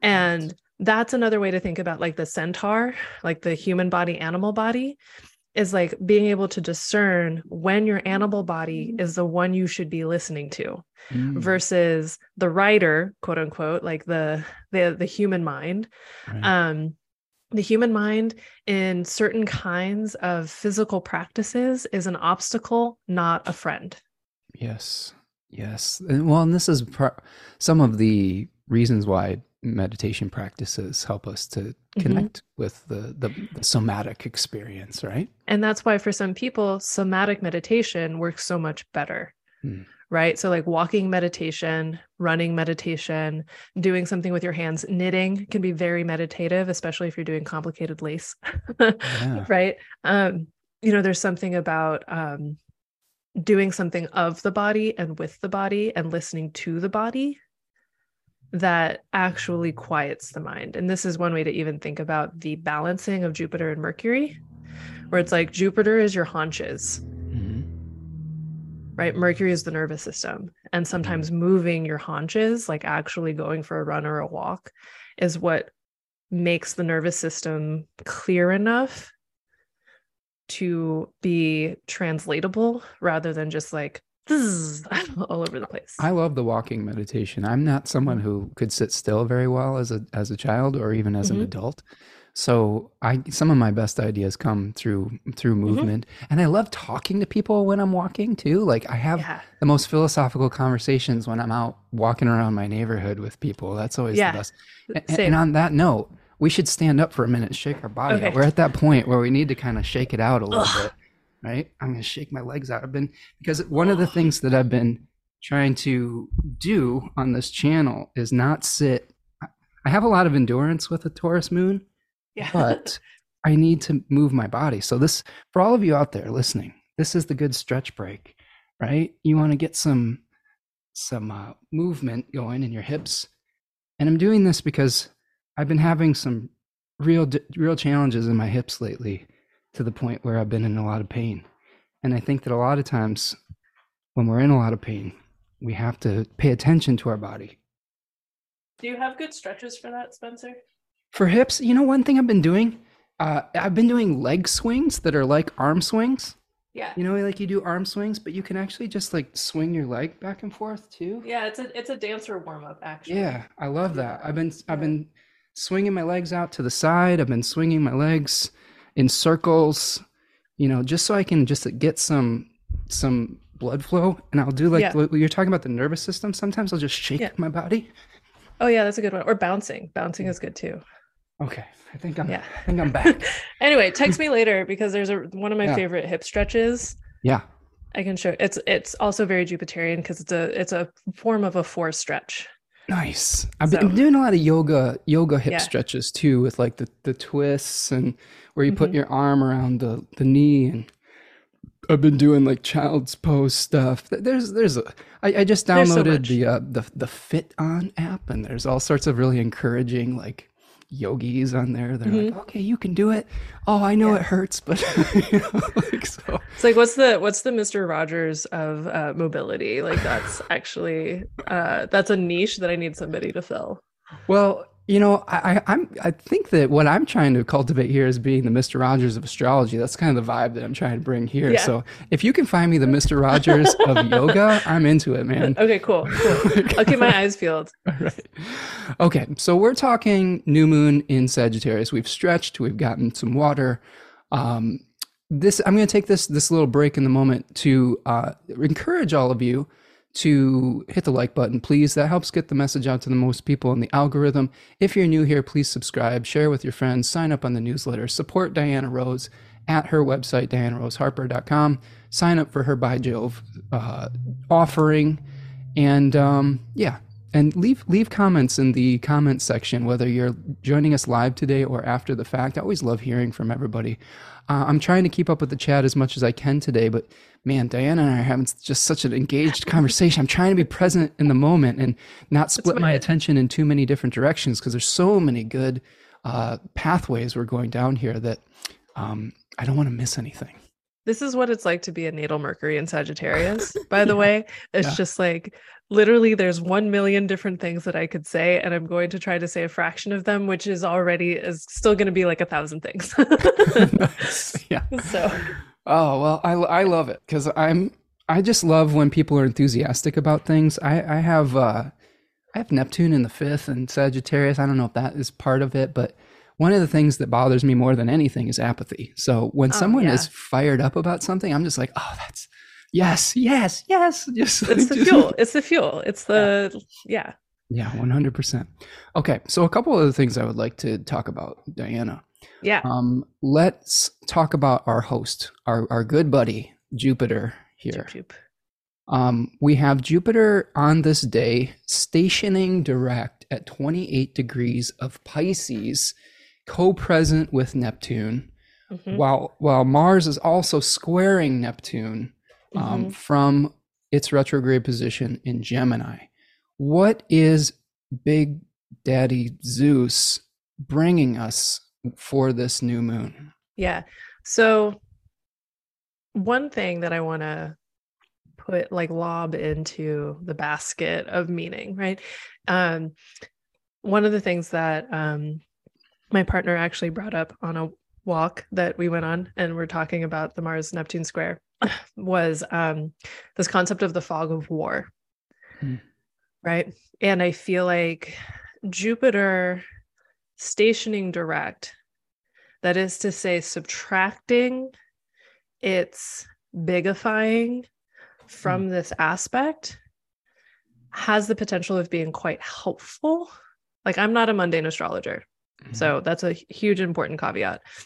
Um, but it has the potential of being quite helpful in terms of reducing the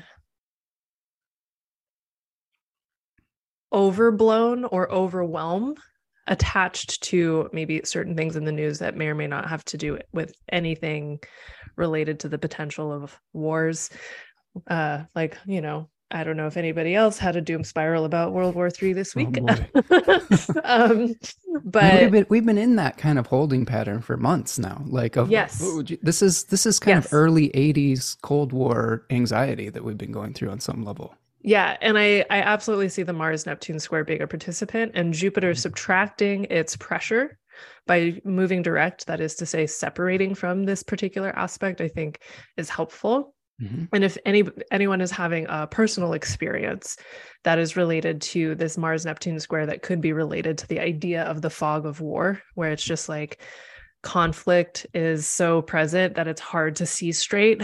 It's hard sure. to remember what movement, what direction you're actually trying to go. Like, I don't know, you know, in my own life, like there are moments when it's like you're in a conflict and you're like, how did this even start? And why are we mad at each other? Hmm. Like, and that moment of being like, hey, I love you. I don't actually want to be fighting with you. Yeah. You know, like there's something about um like Jupiter's presence potentially having added that capacity to be like, hey, I love you. I don't actually want to be fighting with you. But also Jupiter's receding, subtracting the um overwhelmed feeling of that foggy place. If mm. that makes any sense. Yeah, like a cosmic timeout. Like, hey, yeah, timeout. Yeah. Remember, we actually love each other.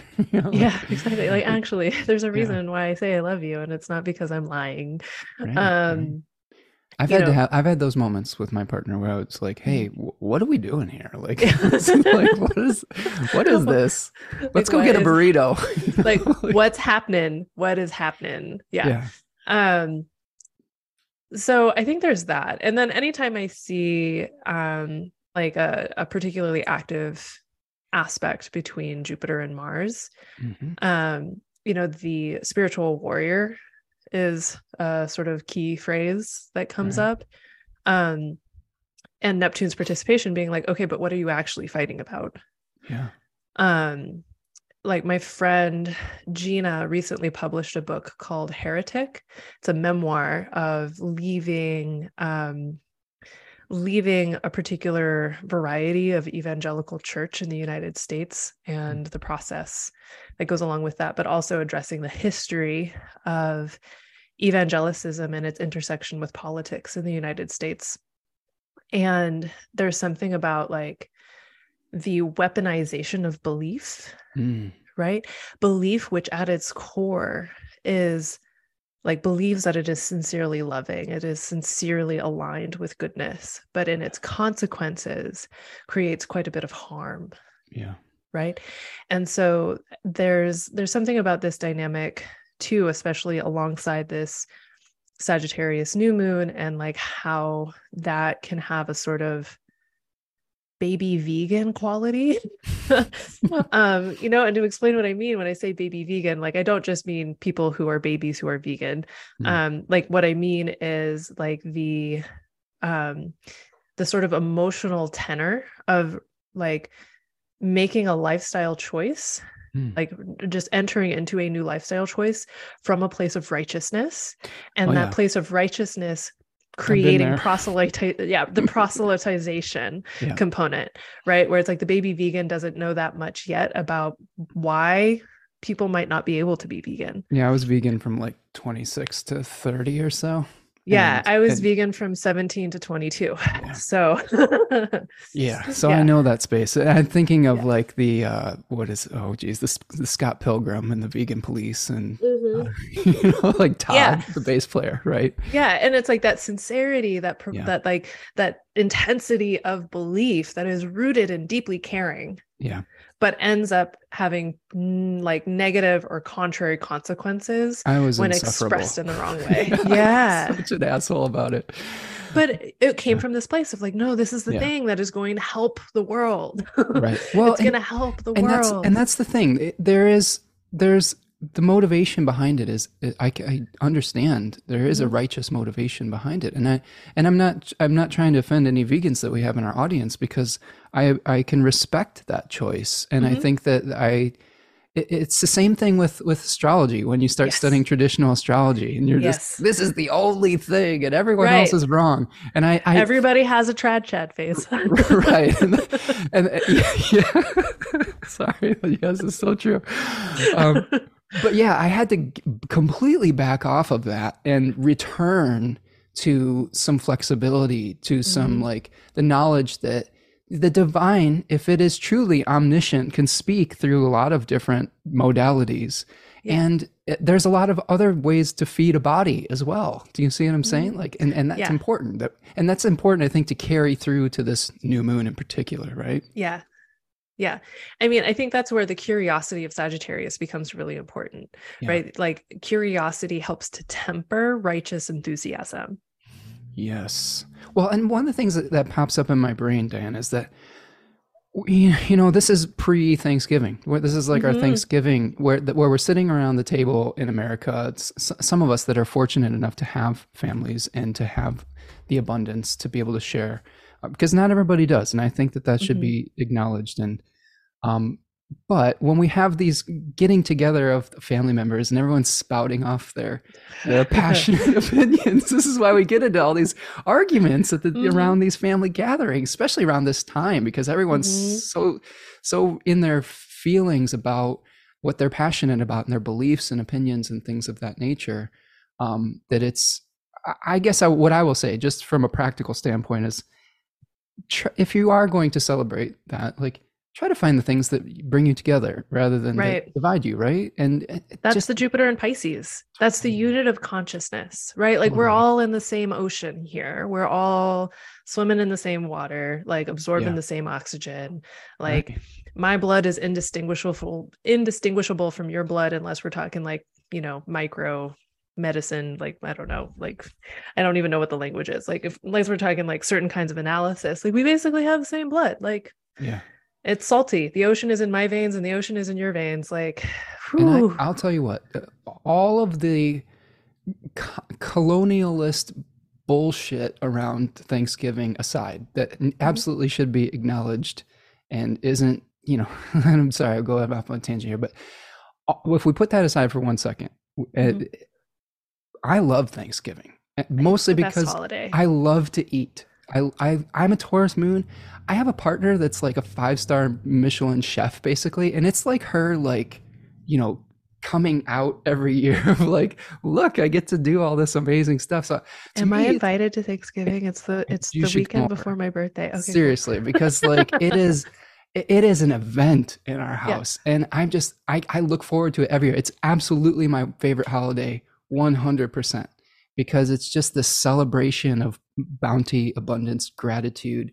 And how can we come into alignment with that and, and mm-hmm. be able to share that with folks without it digressing or devolving into, you know, I don't know, the, the darker side of Loimos, right? The the, the mm-hmm. plague of propaganda, the plague of yeah. of closing off your ears rather than opening them up to hear somebody and acknowledge their personhood and, and, mm. and, see what i'm saying so this is bringing me back to what yeah. um, you were bringing up earlier which is like the issue of um, like not having enough of a core sense of self where someone else's like sparkly shiny oh my god i met god mm. um, overtakes your own discernment mm.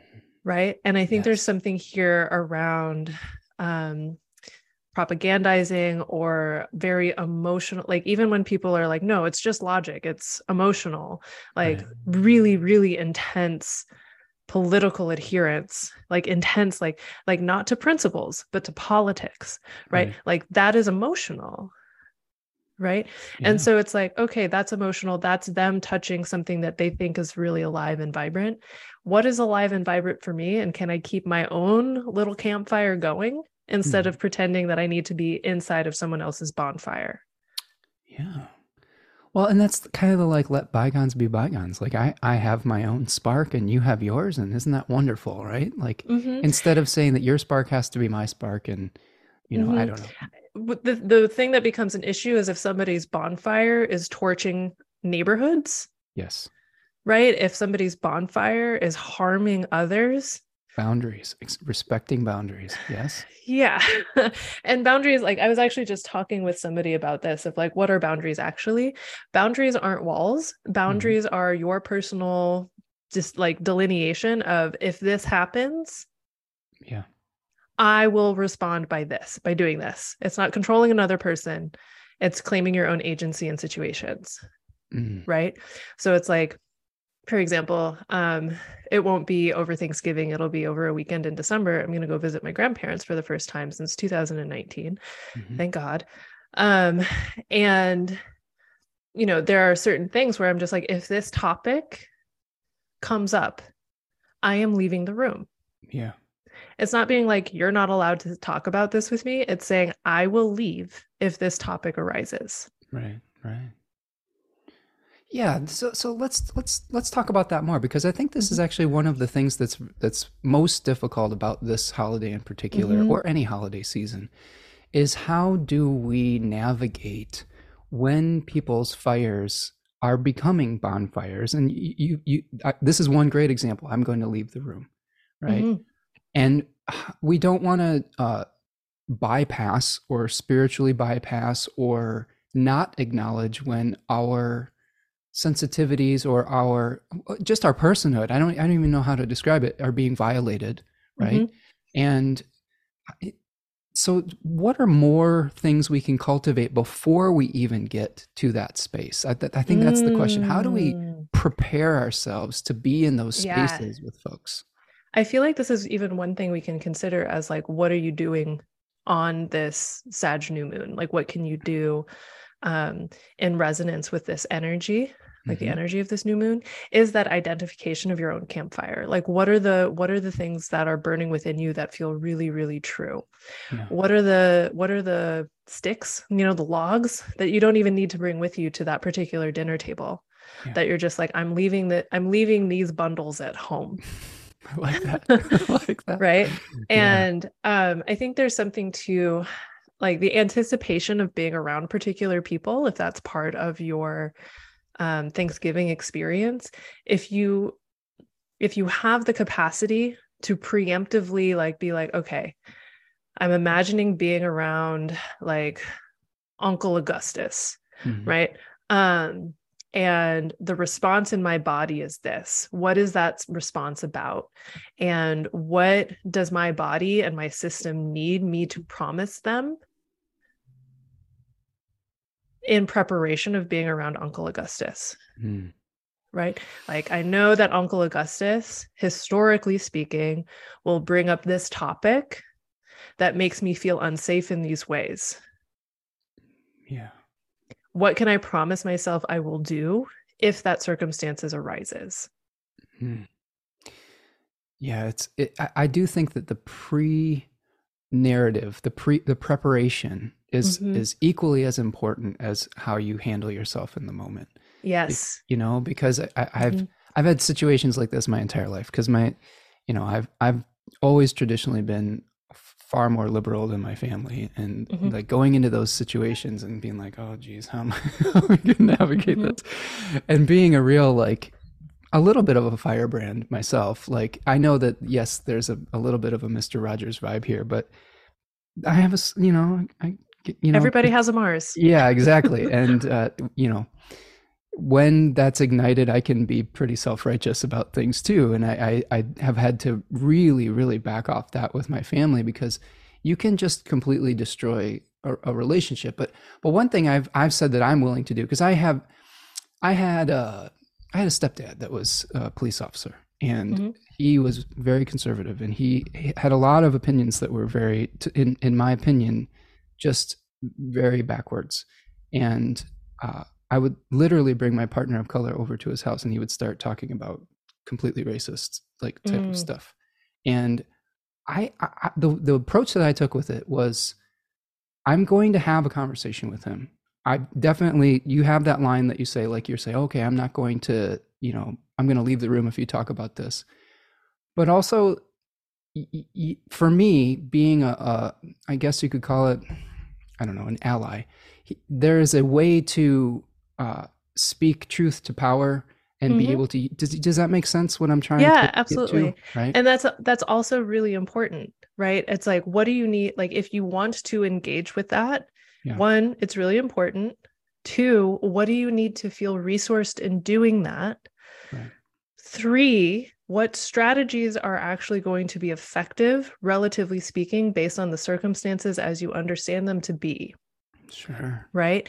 And like, there's only so much like planning you can do about what's going to be an effective strategy. Sometimes it's as simple as just talking about someone using their correct pronouns as though it's not a big deal. Yeah. Normalizing right? it. Right. Just like, oh, it's super normal. It's not a big deal. Right. And sometimes it is having that conversation of like, hmm, that's fucked up. Yeah. Sometimes it is like asking asking a question that is disarming. Mm. Sometimes, you know, it's like there's sometimes it's uh, strategically leaving uh, literature mm. lying yeah. around, right? Um, well, you know, and also, like, and also knowing someone else's limits as far as what they're able and the capacity that they have to change and learn in that moment too, because they, mm-hmm. may, right? Yeah, and it, which includes not being attached to outcome. Yes. Yes. Because that's another thing that Sagittarius teaches us, that Jupiter teaches us, mm-hmm. is non attachment. It's an adventure and an experience and an opportunity to experiment. But if you're really committed to a very specific outcome, you're going to be more focused on the outcome than the interaction. I love that.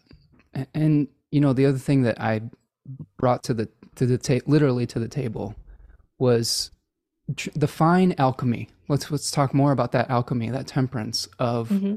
how can you have compassion for this person and their situation, the, where their belief systems came from, while mm-hmm. also not allowing them to harm others. Mm-hmm. Does that make sense? Like right. And I love that we're kind of like having a t- almost like we're having like a practice.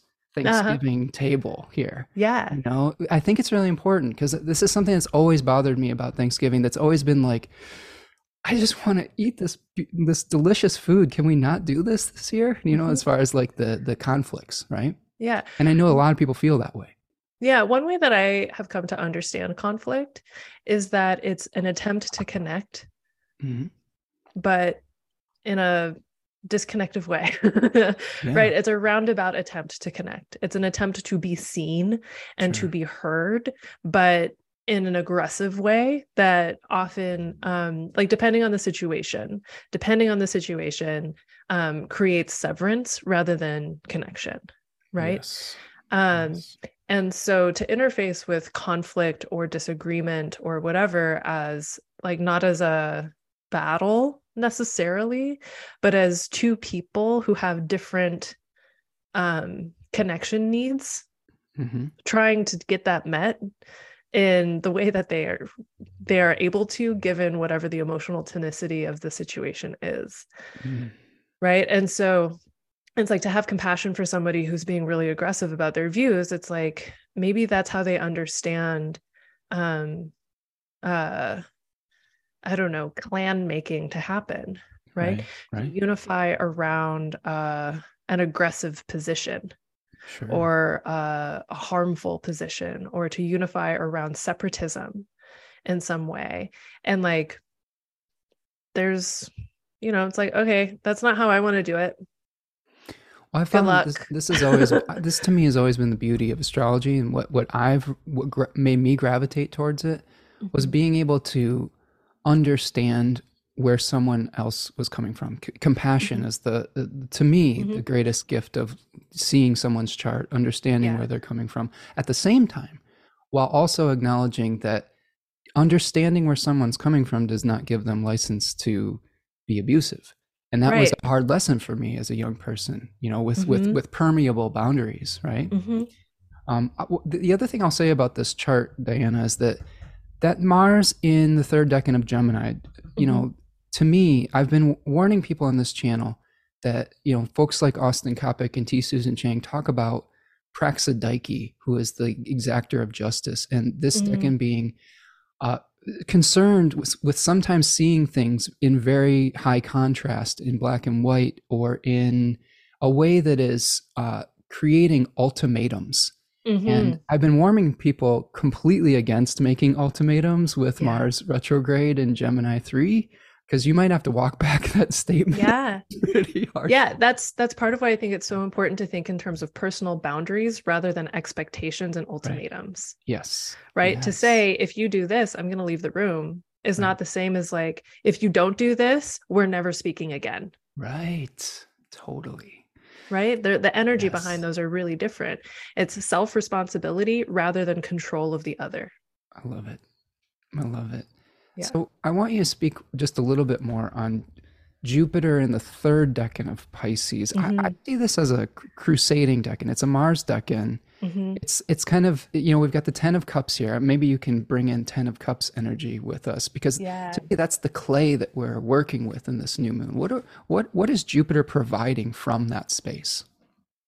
feelings so many feelings yeah. right you know people have been talking about how um sorry i'm just trying to find the yeah. the 10 of cups from this deck too um have been talking about how like the experience of jupiter and pisces hasn't necessarily been like puppies and roses and sure. it's like well it starts in a saturn decan and it ends in a mars decan like um um and there's something about how the overflow of emotion like like like i think about the way that salt cures mm-hmm. right and tears are salty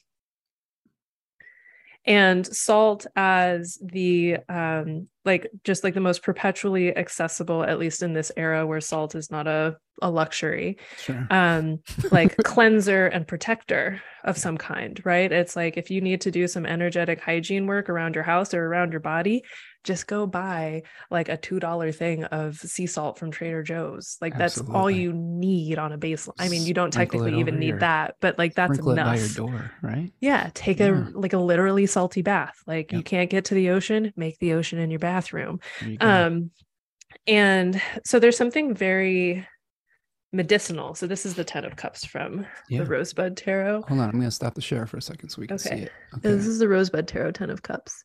Oh, nice. Yeah. Um and you know, so like thinking about like what we're working with is um how do I even put this? It's like thinking about how the last decan of Pisces is also the lead in to Aries. Mm. You know, mm. it's a Mars decan going into a Mars Mars situation. And there's something about um the middle decan of Pisces is like, ooh, yes, we are all together. We are all one man. Mm-hmm. Like, I don't need drugs to have this kind of interconnection.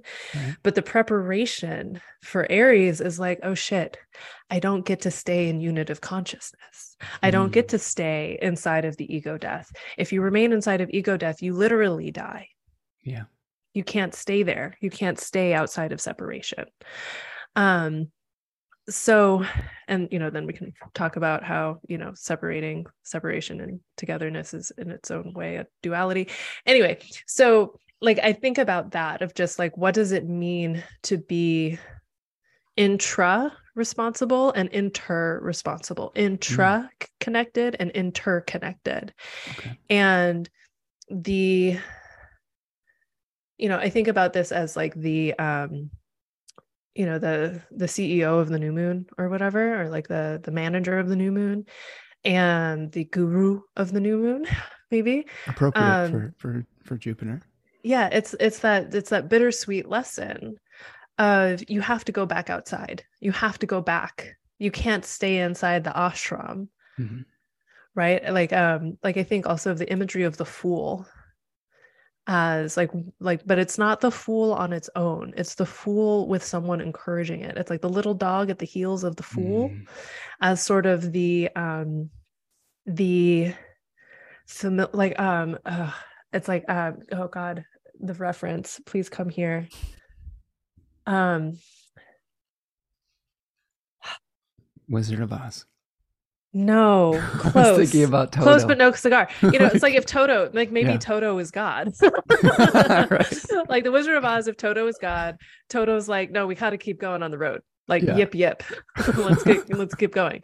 Um, you know like the, the call some, to adventure right right there's that call to adventure yeah. of just like you can't you can't step in the same river twice you can't stay here right like you can't stay in the bardo you have to go somewhere from that place you know i, I had—I really glad you brought up the transition from mm-hmm. pisces to aries because i was reading about sagittarius and, and the combination of when we have um, decans that are transitions from water to fire or from mm-hmm. fire to water uh, and we have the rainbow, right? Mm. Which is very mm. ephemeral, the symbol. Yeah. It, it's beautiful and it's the mixture of fire and water, right? But yeah, but it, it, doesn't last. It doesn't right? last. It's it the celebration. It's like, um, yeah. you know, whenever you have a big creative project and you finish it and then you're like, yay. And immediately afterwards, you're like, I have never been so sad in my life.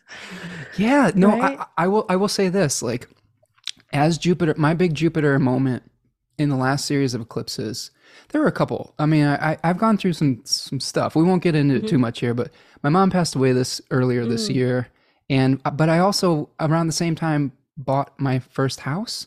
So mm. like it was mm. kind of like this like passing of the both the, the, both and yeah the to- passing of the torch and mm. you know my experience with that was um just it was such a dream for so long uh like when you're you know in your early 40s and it's it's harder and harder to become a homeowner these days it's just really mm-hmm. a late stage capitalism it's, it's a real bitch and uh you know there was the like you were saying the now what like okay now i own this home oh wow it's a big responsibility and it's really expensive and like we're also like it's a duplex so we, we're responsible for the mm. everything now for someone else as well which is also mm. like navigating like uh, yeah. you know, like a lot of like uh, adjustment.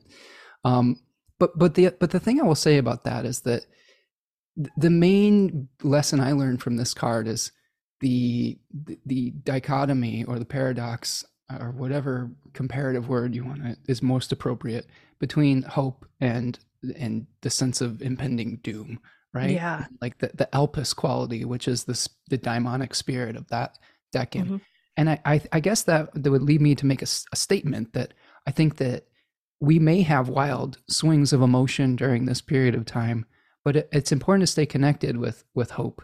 You know, mm-hmm. even when mm-hmm. things look their their bleakest, because I the next few years might be pretty tough. I mean, like going into more, I just I really I don't like election seasons. I like elections, and I think we should have elections.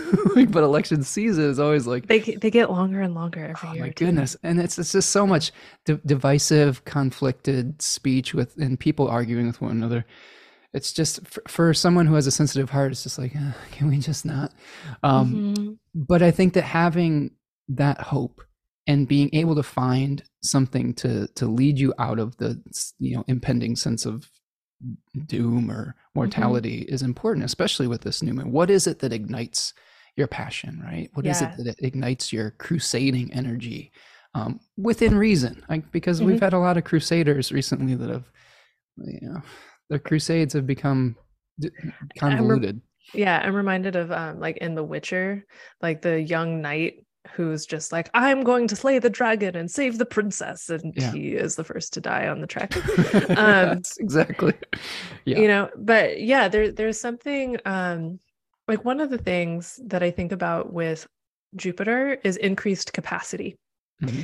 And that increased capacity is not only for good things right? It's also the increased capacity to navigate, which means also experiencing and feeling the less the less sunshiny bits of life. Mm. And you know, there's that whole thing of like the the greater your experiences inside of negative feeling, mm. at least in theory, there should be an equal amount of capacity to experience positive feeling. So if mm. you want the big positive happiness, joy, celebration, you cannot avoid the sorrow and the grief. Yeah. Right? And like there there's something something that's been like uh like really important for me to like really cling to is the the idea that like grief is evidence of love. You do not grieve what you did not love or who you did not love continue to love right mm. um and for those of us who do have like sort of sensitive tender hearts around like what's happening in the world and like looking at the future and being like are we actually going to have a future as a species? Like the intensity of the sorrow is because of the intensity of love.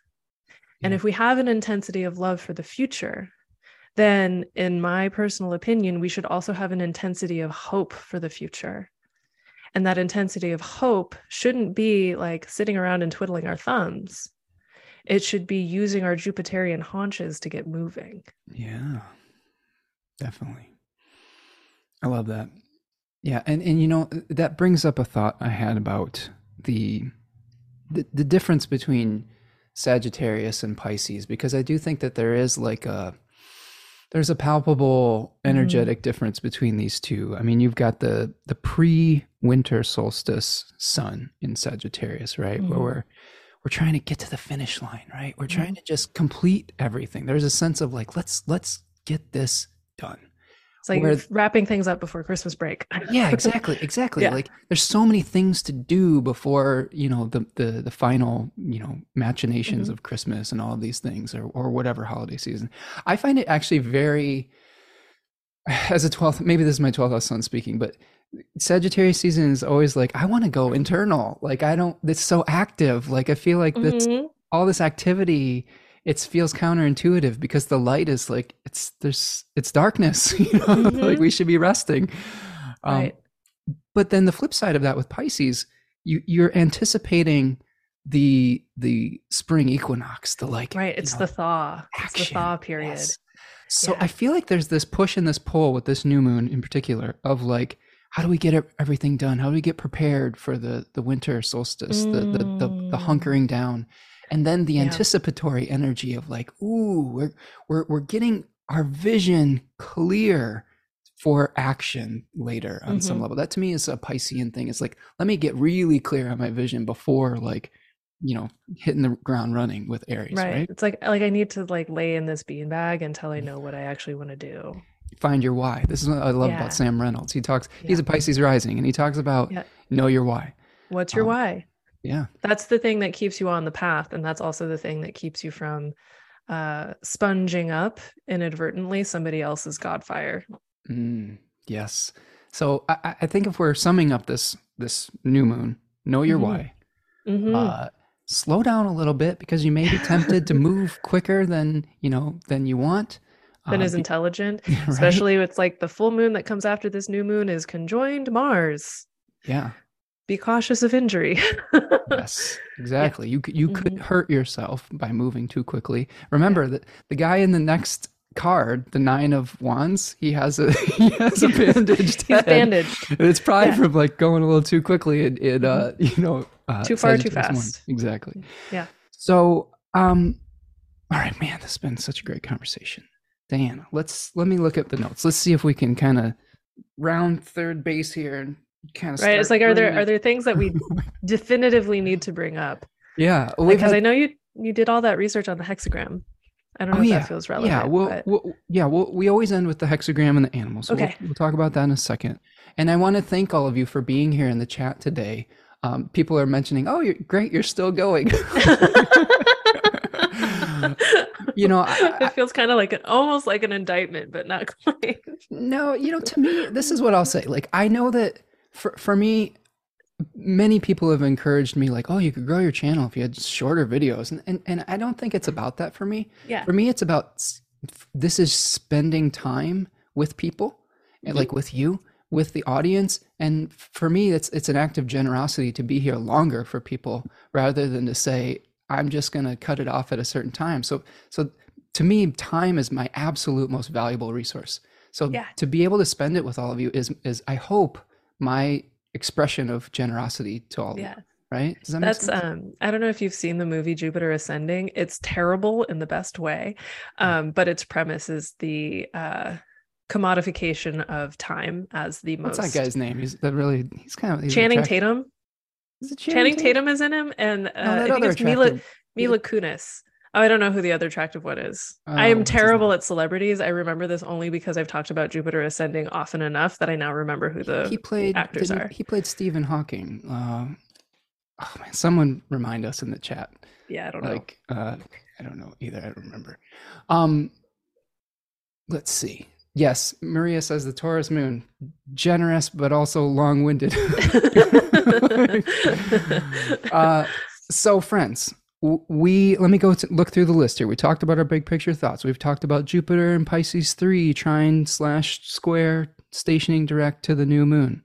Uh, we haven't talked about Mercury and Mars out of bounds, um, which also I think is another great reminder to to think a little bit before what comes out of your mouth maybe mm-hmm. potentially right like, yeah eddie redmayne that's yeah fion says eddie redmayne that's who i was thinking oh yeah exactly. that's actually i'm i'm saying that like i know yeah. and i'm like that's kind of thinking whatever i'm yeah. terrible at celebrities yeah eddie redmayne great great actor uh, beautiful human being just a just a interesting person for sure um mercury mars out of bounds what are we looking at here? I mean, so I love how Tony Howard describes out of bound planets. Yeah. Where it's like, it's not that they're Uranian in the sense of going against the grain on purpose. Yeah. They're just like rules. I didn't even know there were rules. Like I didn't, yeah. I cannot, like literally, I can't read. So I, that sign doesn't apply to me. Yeah yeah. right like that like posting like i did it's like i don't read i don't read english so the sign that says no skateboarding in the tennis court doesn't apply to me i'm just going to skateboard in the tennis court right right and so that's great for a sense of freedom it's not so great if you are interacting in a situation where there are um, cultural norms yes. that might be beneficial to adhere to for the sake of your own comfort and for the uh, happiness of others involved yes so yes stepping outside that like accepted uh, mm-hmm. script of the sun, right? Of the solar yeah. king or of the com- community that you're within. Mm-hmm. So when you have Mercury and Mars out of bounds, our words could just be popping off. Uh, our aggressiveness might not be within normal fighting rules. There might right. no holds barred type of thing. Yep. Which I think is a good warning for for folks uh, around this holiday season, right? Also, a terrible time to use a new power tool without reading the instructions and having an appropriate safety gear on hand first. that is the mm, truth. That no power tools. Yeah. Unless just, you really know what you're doing. Do not touch the table saw. Be careful in the kitchen when you're cooking, yeah. potentially. Too. I may or may not have uh, two burns. Oh, and oh, no. like yesterday, I somehow got a piece of glass, I don't know from where, in my thumb. Oh, no. oh, no. So. Ugh, well, yeah. just slow down, people. Mars, that's, Mars that's our message. Slow down. Mars and Gemini always fucks up my hands. So. Yeah. I, I we we received some some glass bottles in the mail and they came broken. And mm. so there's been little pieces of glass around our our kitchen recently too. And Tanya's here today. Hello Tanya. Tanya my partner Tanya is here in the chat talking about Eddie Redmayne and his whisper screaming that will haunt us. She's a big fan of Eddie Redmayne yeah. so. whisper screaming I feel like that's more like whenever Mercury was in Scorpio ruled by that Gemini retrograde Mars yeah. perfect Okay, so we've talked about Mercury Mars outbounds. We've touched on that. We've talked, I think, a little bit about Mars retrograde squaring Neptune, and, and I think we've probably unpacked that as, as, as much as we need to. Mm-hmm. Um, we've talked Sagittarius myths. We don't, I don't think we need to necessarily go into the Hod Sephira of the tarot, unless it's a, you mm. think it would be interesting. I actually don't use the Hermetic order of the Golden Dawn's correspondences, including I don't use the Kabbalah tree and my own tarot practice, so I have nothing insightful to say well, about no, it. Well, no, we won't even touch on it. Uh, so we've talked about Daimon, yeah. the Loimos, the Lord of Plagues. Um, just one last thing I want to do mm-hmm. before we move on to the the final divinatory things that I pull here is I do want to just briefly, briefly touch on the um, the last quarter moon uh, or sorry, the first quarter moon that's going to be happening on the 30th, because I like to see how these might play out over time. Mm. So we're going to have uh, the square between the moon and, and the sun mm-hmm. uh, roughly at eight degrees of Pisces. What kind of what kind of experiences what might we what might we be having first quarter square. I remember Rudhyar likes to talk about them as um, you know crises of bringing things into being. Yeah, I mean, this is super interesting because it's happening like if we're using the new moon chart as the root chart, mm-hmm. which is what you know we're looking at here. Yeah. It's uh, bringing in that Venus that yes. was conjoined to the new moon, and then transit Venus is opposite transit Mars at this moment too. So that crisis point. Feeling kind of like that Venus Mars tension, like really bringing in how Mars was opposite to and then square to like opposite to the moon, but like square to the ruler of the the lunar like the new moon at that time mm-hmm. um, and what's additionally interesting is like through the participation of venus we're also getting saturn involved again even though the oh, moon yeah. isn't seeing saturn right. um, so you know i wrote this piece I don't think I made it public. I think I just shared it on Patreon of um, right sizing Mars with the help of Saturn and Venus whenever Venus was still in Libra, and like understanding that there's something about Venus's rulership of Libra and Saturn's domicile of Libra, or sorry, Saturn's exaltation in Libra, mm-hmm. that is balancing to the experience of Mars and Gemini. Right. Okay. So, like Saturn and Aquarius, like directly assisting that, and then Libra adding some gas to that as well. Okay. Um, and I feel like there's something about Venus in this opposition, kind of pinging back to Libra season and what did Mars need from Libra. But now it's like Venus is like, you really do need to sit down. You really can't be, you can't keep doing this. Right. And so, Saturn so how, adding to that because Saturn's in that partile trine with Mars. How do we navigate this this Venus Mars opposition? Breathing. really, like my number yeah. one tip for Mars and Gemini yeah. is breath. Like whatever kind of breathing is available to you, whatever kind of breath work is available to you, pranayama work, like like actually oxygenating your system yeah. and like slowing down the breath, diaphragmatic breathing, not just like but like really getting into the belly yeah. um, as a way to calm the system sufficiently to enact what needs enacting uh, judiciously. Mm. Well, yes, and thinking like calming yourself before popping off right yeah. 10 seconds or 10 deep breaths before you uh before you uh uncork uh yeah it's you like know, do you want to open up the shooken up uh kombucha or do you want to leave it on the counter for a little bit so that when you open it you don't lose half the kombucha on the counter oh i like that i like that metaphor mm-hmm. uh, you know it's easy to lose something that we're trying to you know contain like mm-hmm. with uh too much uh carbonation mm-hmm. uh too much spiciness and i feel like that's the square right like because yeah. you know we have the square between the sun and the moon but then mm-hmm. the moon is going to move into a square with mars within right. you know a couple days day or so and that like that sense of excess effervescence it's like let that effervescence be you know a negroni sbagliato with prosecco in it rather than like a big mess that you didn't mean to happen absolutely and, and you know i think that the other thing that i would say with this square is that those that first decan of Pisces is sort of it's related to that Eight of Cups, uh, mm-hmm. where we're where we're trying to go off into the the labyrinth, as Austin Coppock, of our mind to figure out to figure out our why. And there's some mm. discontent in that decan, where mm-hmm. so there might be like, hey, we want to move forward enthusiastically, but there may be a moment of like, well, hold on a second why are we mm-hmm. actually doing what we're doing? Why are we on ah. this journey? Does that make sense? Yeah, yeah, and that's bringing another element to the the Venus Mars opposition, where it's like Mars is the one that's like, I don't know, man. I'm like over here. I'm kind of like confused. I thought I was learning how to do collage, but it turns out I'm learning Japanese flower arranging, and I don't, I don't know why Mercury has so many different hobbies over here. It's kind of right. wild, right? And Venus is like, honey, just sit down. Why yeah. are you in Gemini? Yeah. Why are you spending so much time in Gemini though? Like what's important over there? Yeah. It's you know, I, I think of the difference between the the Gemini Virgo Mercury mm. is, you know, we've got that it's a little cliche, but I like the the the the bee pollinating the flowers mm-hmm. and like saying, okay, let's let's pollinate everything we can possibly pollinate. Whereas the the Virgo Mercury is like, well, okay, we've got we've harvested something. Let's what are we going to preserve? What are we going to mm-hmm. eliminate mm-hmm. and return back to the earth? So, you know, Mars may be trying to split our attention between so many different flowers, and and that can bring a lot of attention to the unification process that is mm-hmm. in the mm-hmm. alchemy, the spiritual alchemy that we're supposed to be doing during yeah. Sagittarius season. Um, yeah. the one thing I didn't mention too, Diana, is that between 1125 and uh, no, November 25th and November 27th, we have actually a second Hellenistic void. Oh yeah, it's right? so juicy. Yeah. like crazy. It it feels. We so, just had one. We just had one yeah. too.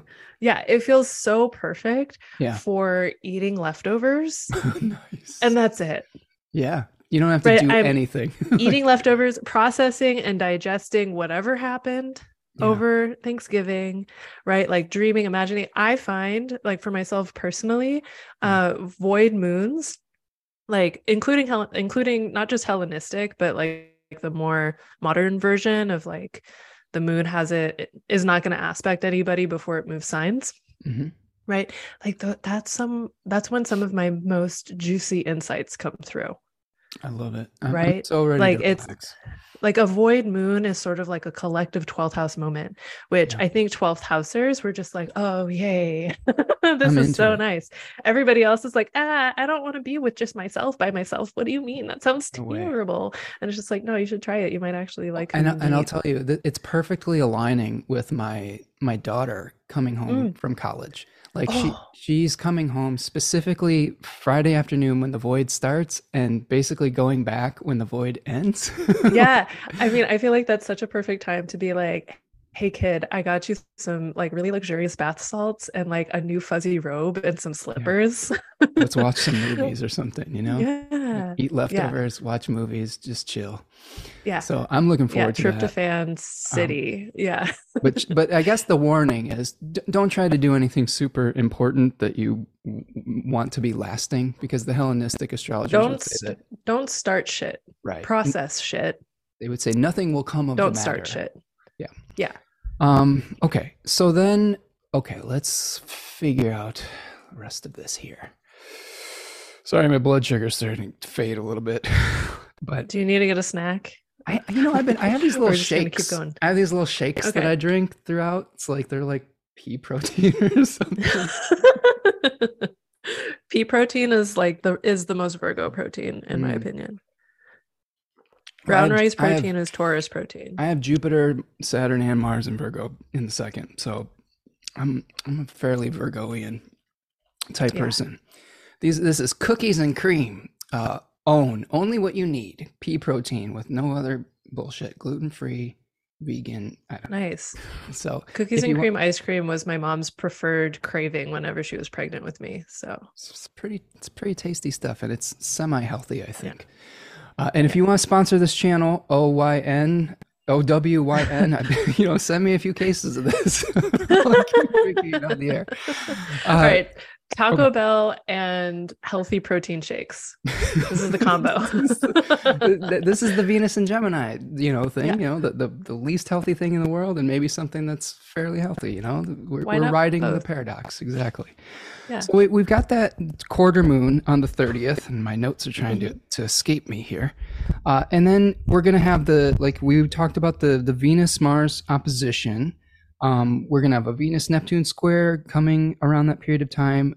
Uh, Mercury mm-hmm. will square, square Jupiter, and then Mercury finally leaves Sagittarius. And I don't know if it's a dignity gain, but it's going out of a uh, maybe a dignity de- exile depletion in Sagittarius. Mm-hmm which isn't always necessarily a bad thing. It's just doing things. Yeah. It's not doing things in the its preferred manner.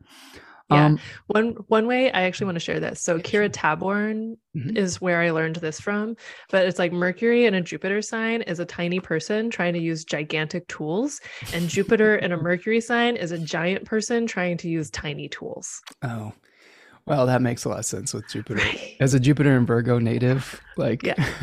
I'm always yeah. like getting into the granularism of all this. And mm-hmm.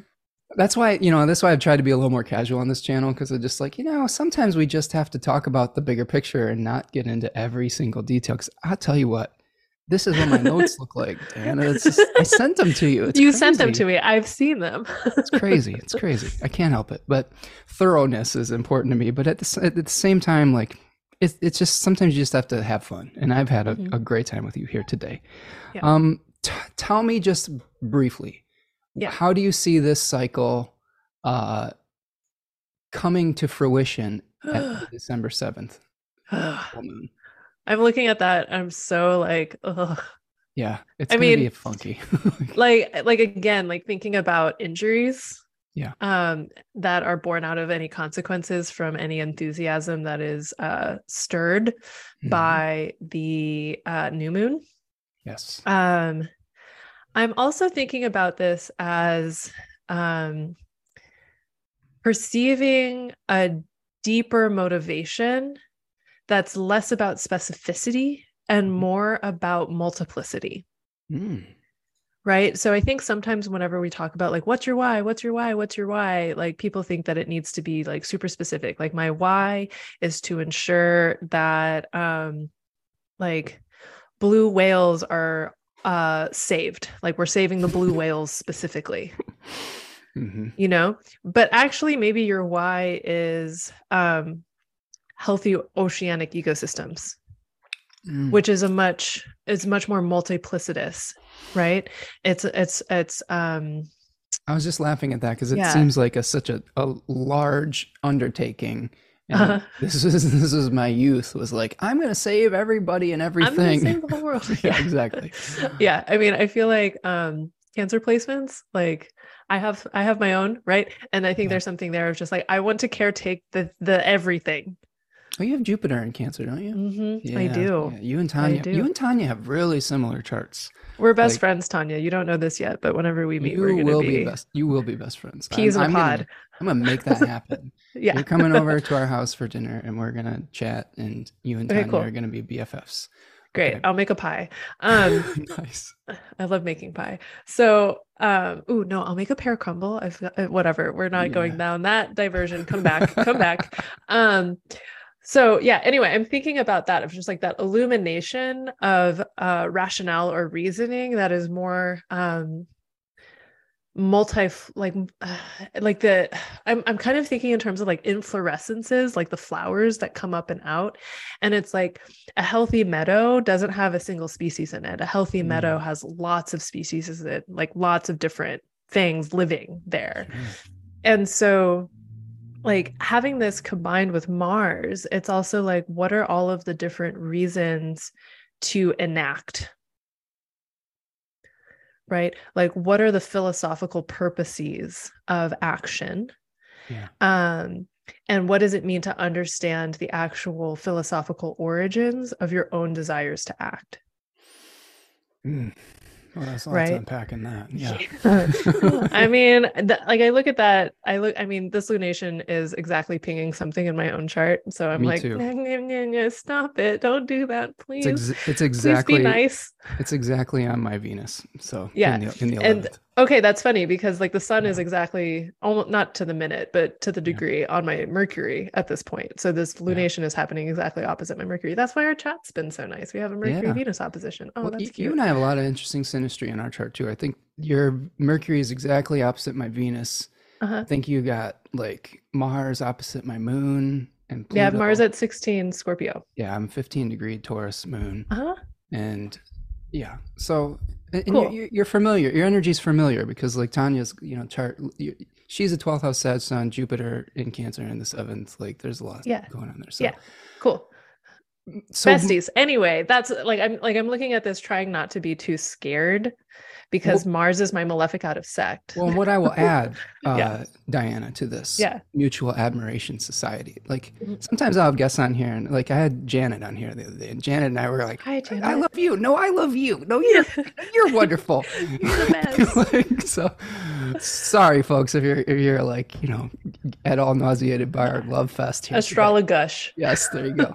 um, but what I will say is that we've got Mercury, Venus the moon and Mars out of bounds at this full moon. Oh, so interesting. All of those planets are like saying, "Screw your your socially acceptable agenda. Mm. All we all have our own agenda right now." Yeah. So, so this is making me think. Like, I don't know why I hadn't thought about the out of bounds component for this particular um, full moon. I'm so glad you brought it up. Um, because I think one of the things that this particular Sagittarius season brings forward is the um, the opportunity, but also the imperative of imagination and imagining things differently. So, innovation, but not in a technology way, innovation as in how can I think and be mm. differently? Yeah. Because the circumstances that we are in are like we're in a new epic, like, yeah. like epochal time period. Jupiter, like it's an Saturn, epic epoch, right? Yeah. yeah, exactly. We're at the beginning of like the most like the next renaissance. Yep. essentially and like the beginning of the renaissance isn't the cute like everybody's walking mm. around as a patron of the medicis like it's uh is everybody having a temper tantrum that they have to change it's a swarm of bees yeah, yeah.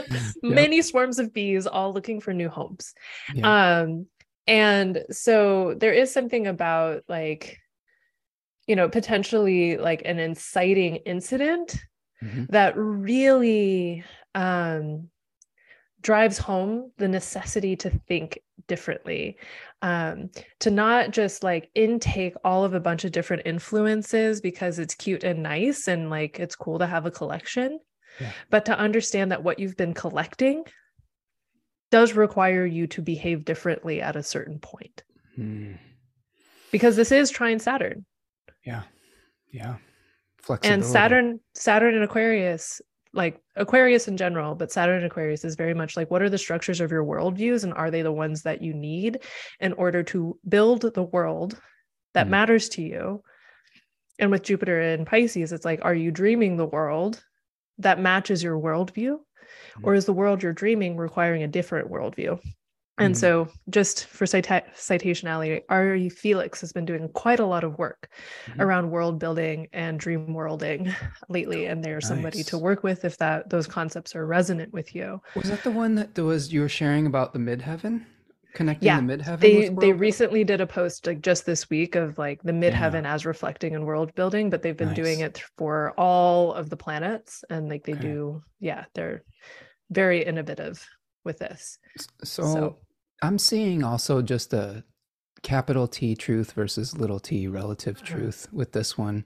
And, yeah. You know, trying to get outside of yourself to maybe just at least consider someone else's perspective at this full moon, mm-hmm. right? Without yeah. getting so wrapped up in your own goal and vision that you just can't hear what parts of it need Ooh. to be adjusted, right? Ooh, okay. Yeah. What does it mean to let yourself be pollinated instead Ooh. of being the enactor of pollination? I like that. Because that's one of the things about Mars, and part of why um, certain people like myself can have a hard time with Mars is like, yeah. am I letting something influence me? Right. Which to a degree is allowing myself to be penetrated by something else. Mm. And where and when does that feel safe? Wow.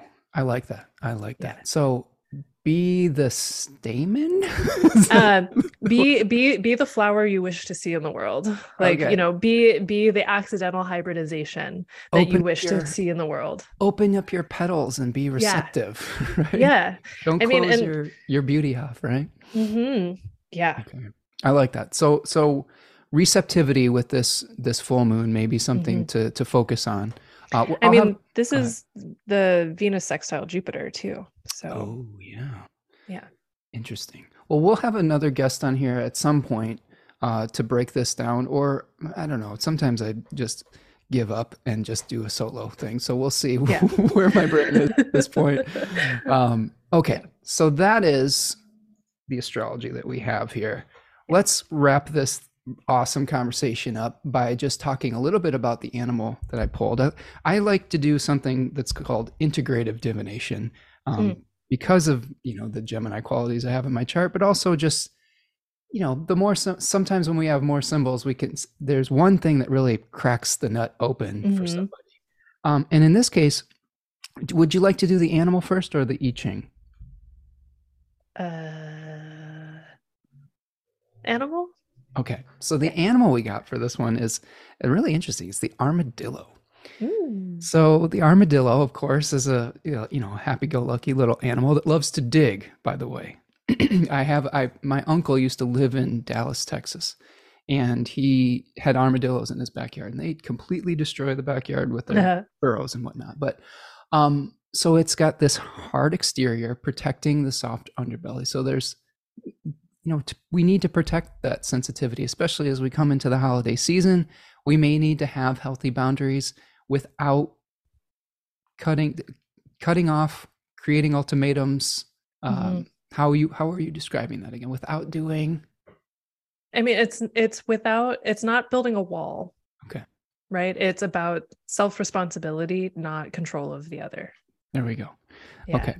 So protecting your inner sensitivity, moving at a slow pace. They're not fast animals. They they move at their own pace. They're also very solitary. So this may be Sagittarius season maybe a time, a balm to all the Mars retrograde Gemini energy. Take some time out. Like take mm-hmm. some time mm-hmm. for yourself. Go into your Chiron cave and and you know either nurse a wound or or study or figure out what your why is around this and prepare for the return of the light at the solstice.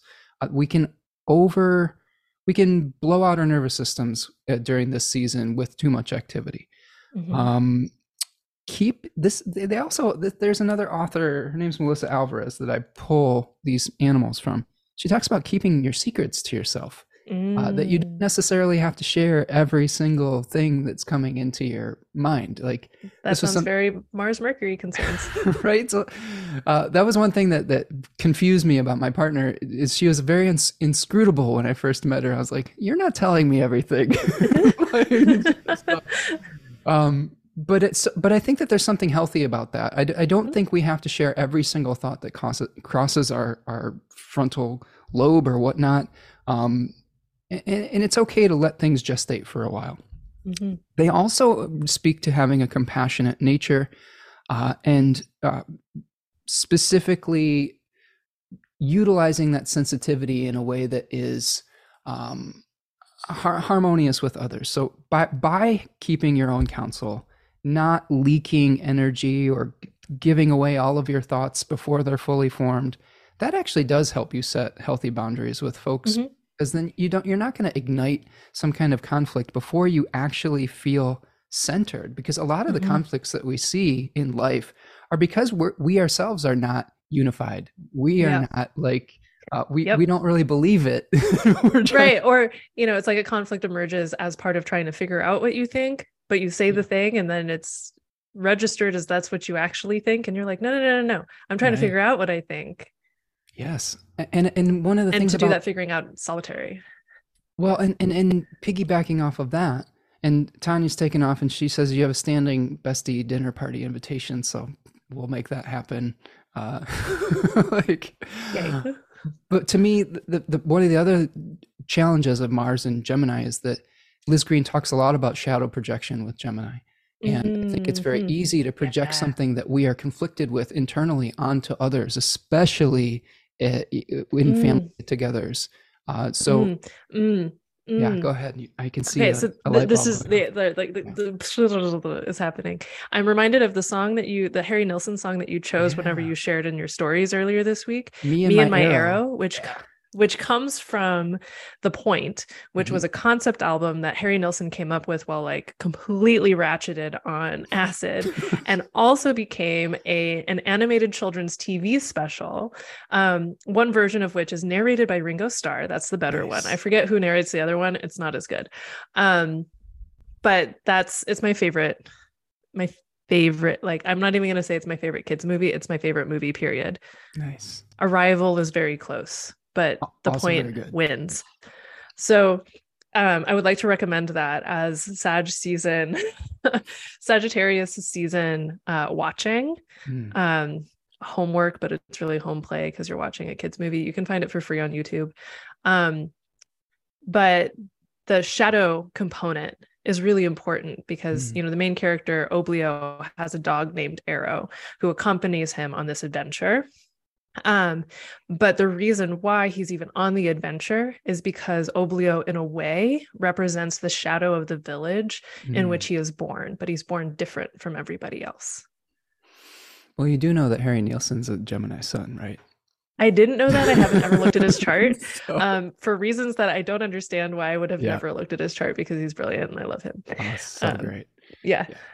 Um, we'll add him to our Astro playlist that people have yep. been trying to encourage me to like put out into the world. Uh, yeah. We had a long digression in our last chat on this channel about our favorite musicians and all of that. Oh, yeah.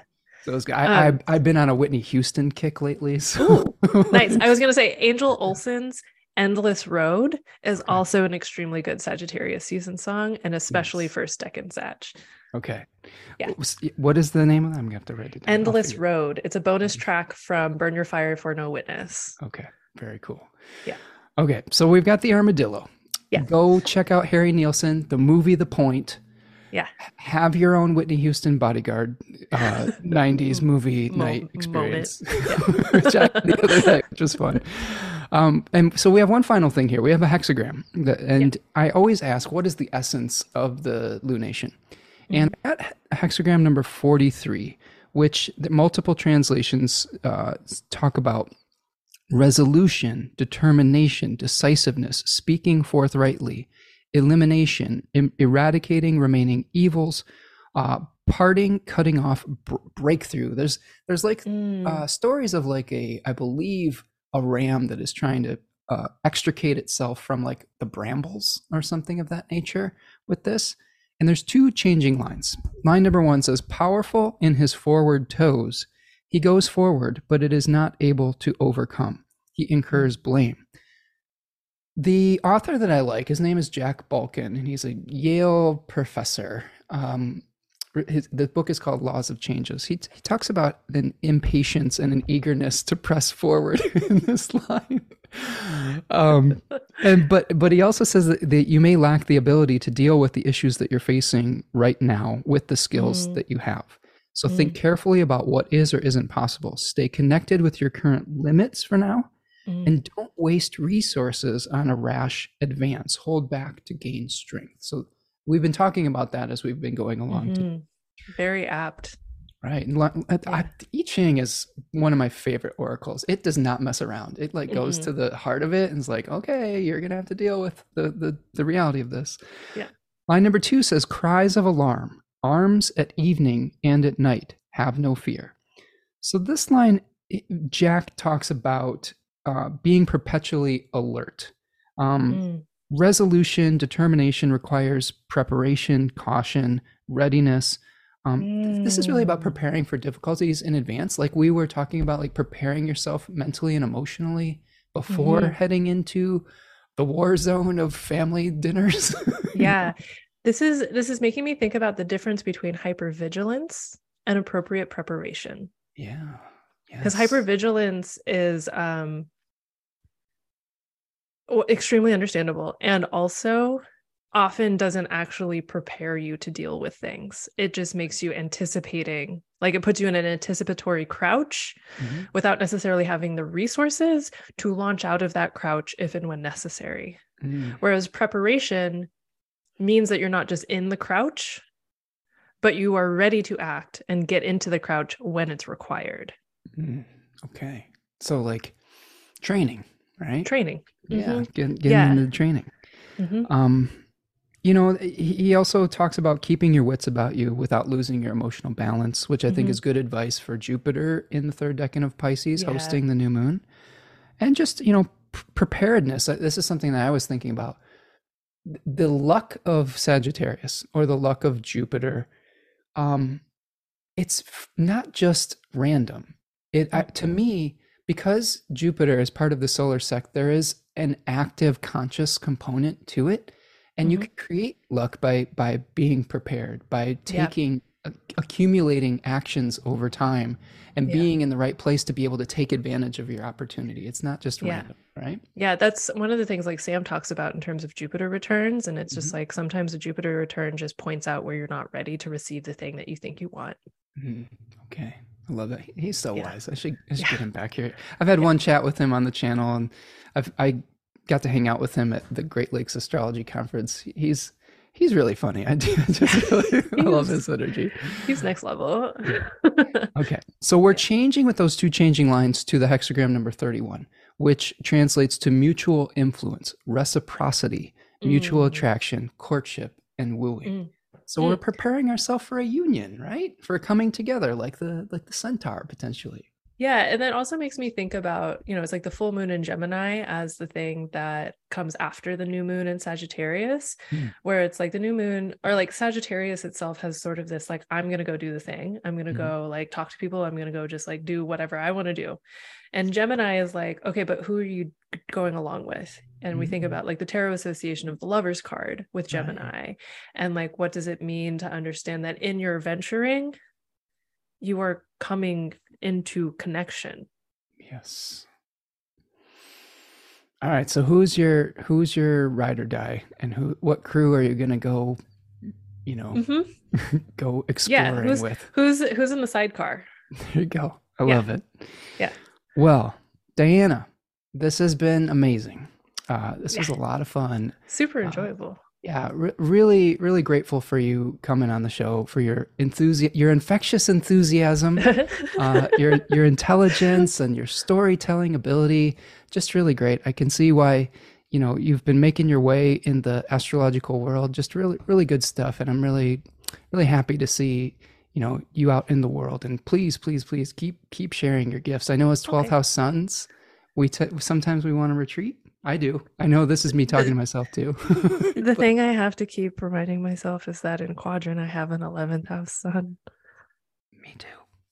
I think that's why we do this. Spencer, probably is. probably is. Yeah, my, my my sun is in the 11th in quadrant house, but yeah. but but I will say when I switched to whole sign houses, there was a lot of uh, aha moments with that. so much relief. It's like yeah. when I learned that I was actually a Capricorn rising, not a Sagittarius rising. Like I am definitely a Sagittarius, but I am not a Sagittarius rising. Yeah, for sure. the yeah. the beauty of self actualization through mm-hmm. astrology, right? Yeah. Uh, it, it, a lot of it is just confirming things that we've felt intuitively and allowing mm-hmm. us to just be like, oh, okay, yes, I can just be, I can be relax myself. into it instead of feel weird about it. You don't have to feel some type of way about who you are. You just got to be who you are. There you go. All right. So, Diana, we can find you at uh, DianaRoseHarper.com. Okay. Instagram.com slash Damashana. That's spelled D D A M A. What's the story behind that? What's, what's that all about? So, Rosa damascena, the mm-hmm. damask rose, is one of the oldest cultivars of rose. It's used medicinally. It smells really, really good. Um, the best rose waters are made out of Damascus roses, in my personal opinion. Somebody will probably argue me, with me about that, but I don't care. Um, and nice yeah i wanted um like Dam- damascus steel yes. is also just like a really beautiful and strong item and so there's something about the combination you know my middle name is rose mm. um and i have a venus mars sextile it's separating but it's there and there's something about um roses as a mm, protective but also tutelary plant for me like yeah. let's see some right up there um but wanting to emphasize i don't know wanting to emphasize both the perfume and the thorns. Nice. It's, yeah. it's reminding me of the mandalorian and, and the did you watch the mandalorian at all? I haven't ever seen any star war so. Yeah it, it, it was there's yeah. this this very uh, uh mm, there is a group of of spiritual uh people that have a special steel. It's called beskar steel uh, it's very sacred, you know. And it's yeah, it's like simple. Valyrian steel in the in the game yeah. of or in the world of Game of Thrones. Yeah, totally. Yeah. Um. Anyway, so I'm on Instagram. I'm also on Patreon. I'm on Twitter, but Twitter is maybe dying. I don't know. um, and then I do want to just reiterate, like, if people are interested in my Sagittarius season Jupiter offering, if you go to dianaroseharper.com slash buy dash Jove, you can learn more about it and decide if it's something you want to do. Yeah, it sounds amazing. Support Diana Rose. Sign up for By Jove. Um, again, if you want to get the Decans of Scorpio, they're on sale until Tuesday. Check that out. Please like and subscribe to the channel. Mm-hmm. Uh, sign up for Diana's newsletter. I do have a newsletter, which you can do on my website. Sign up yeah. for my newsletter, subscribe to mm-hmm. the channel. Share um, it with your um, friends. If you liked this, share it with your friends. Okay, keep going. Be, be infectious with your enthusiasm. like spread spread the good word.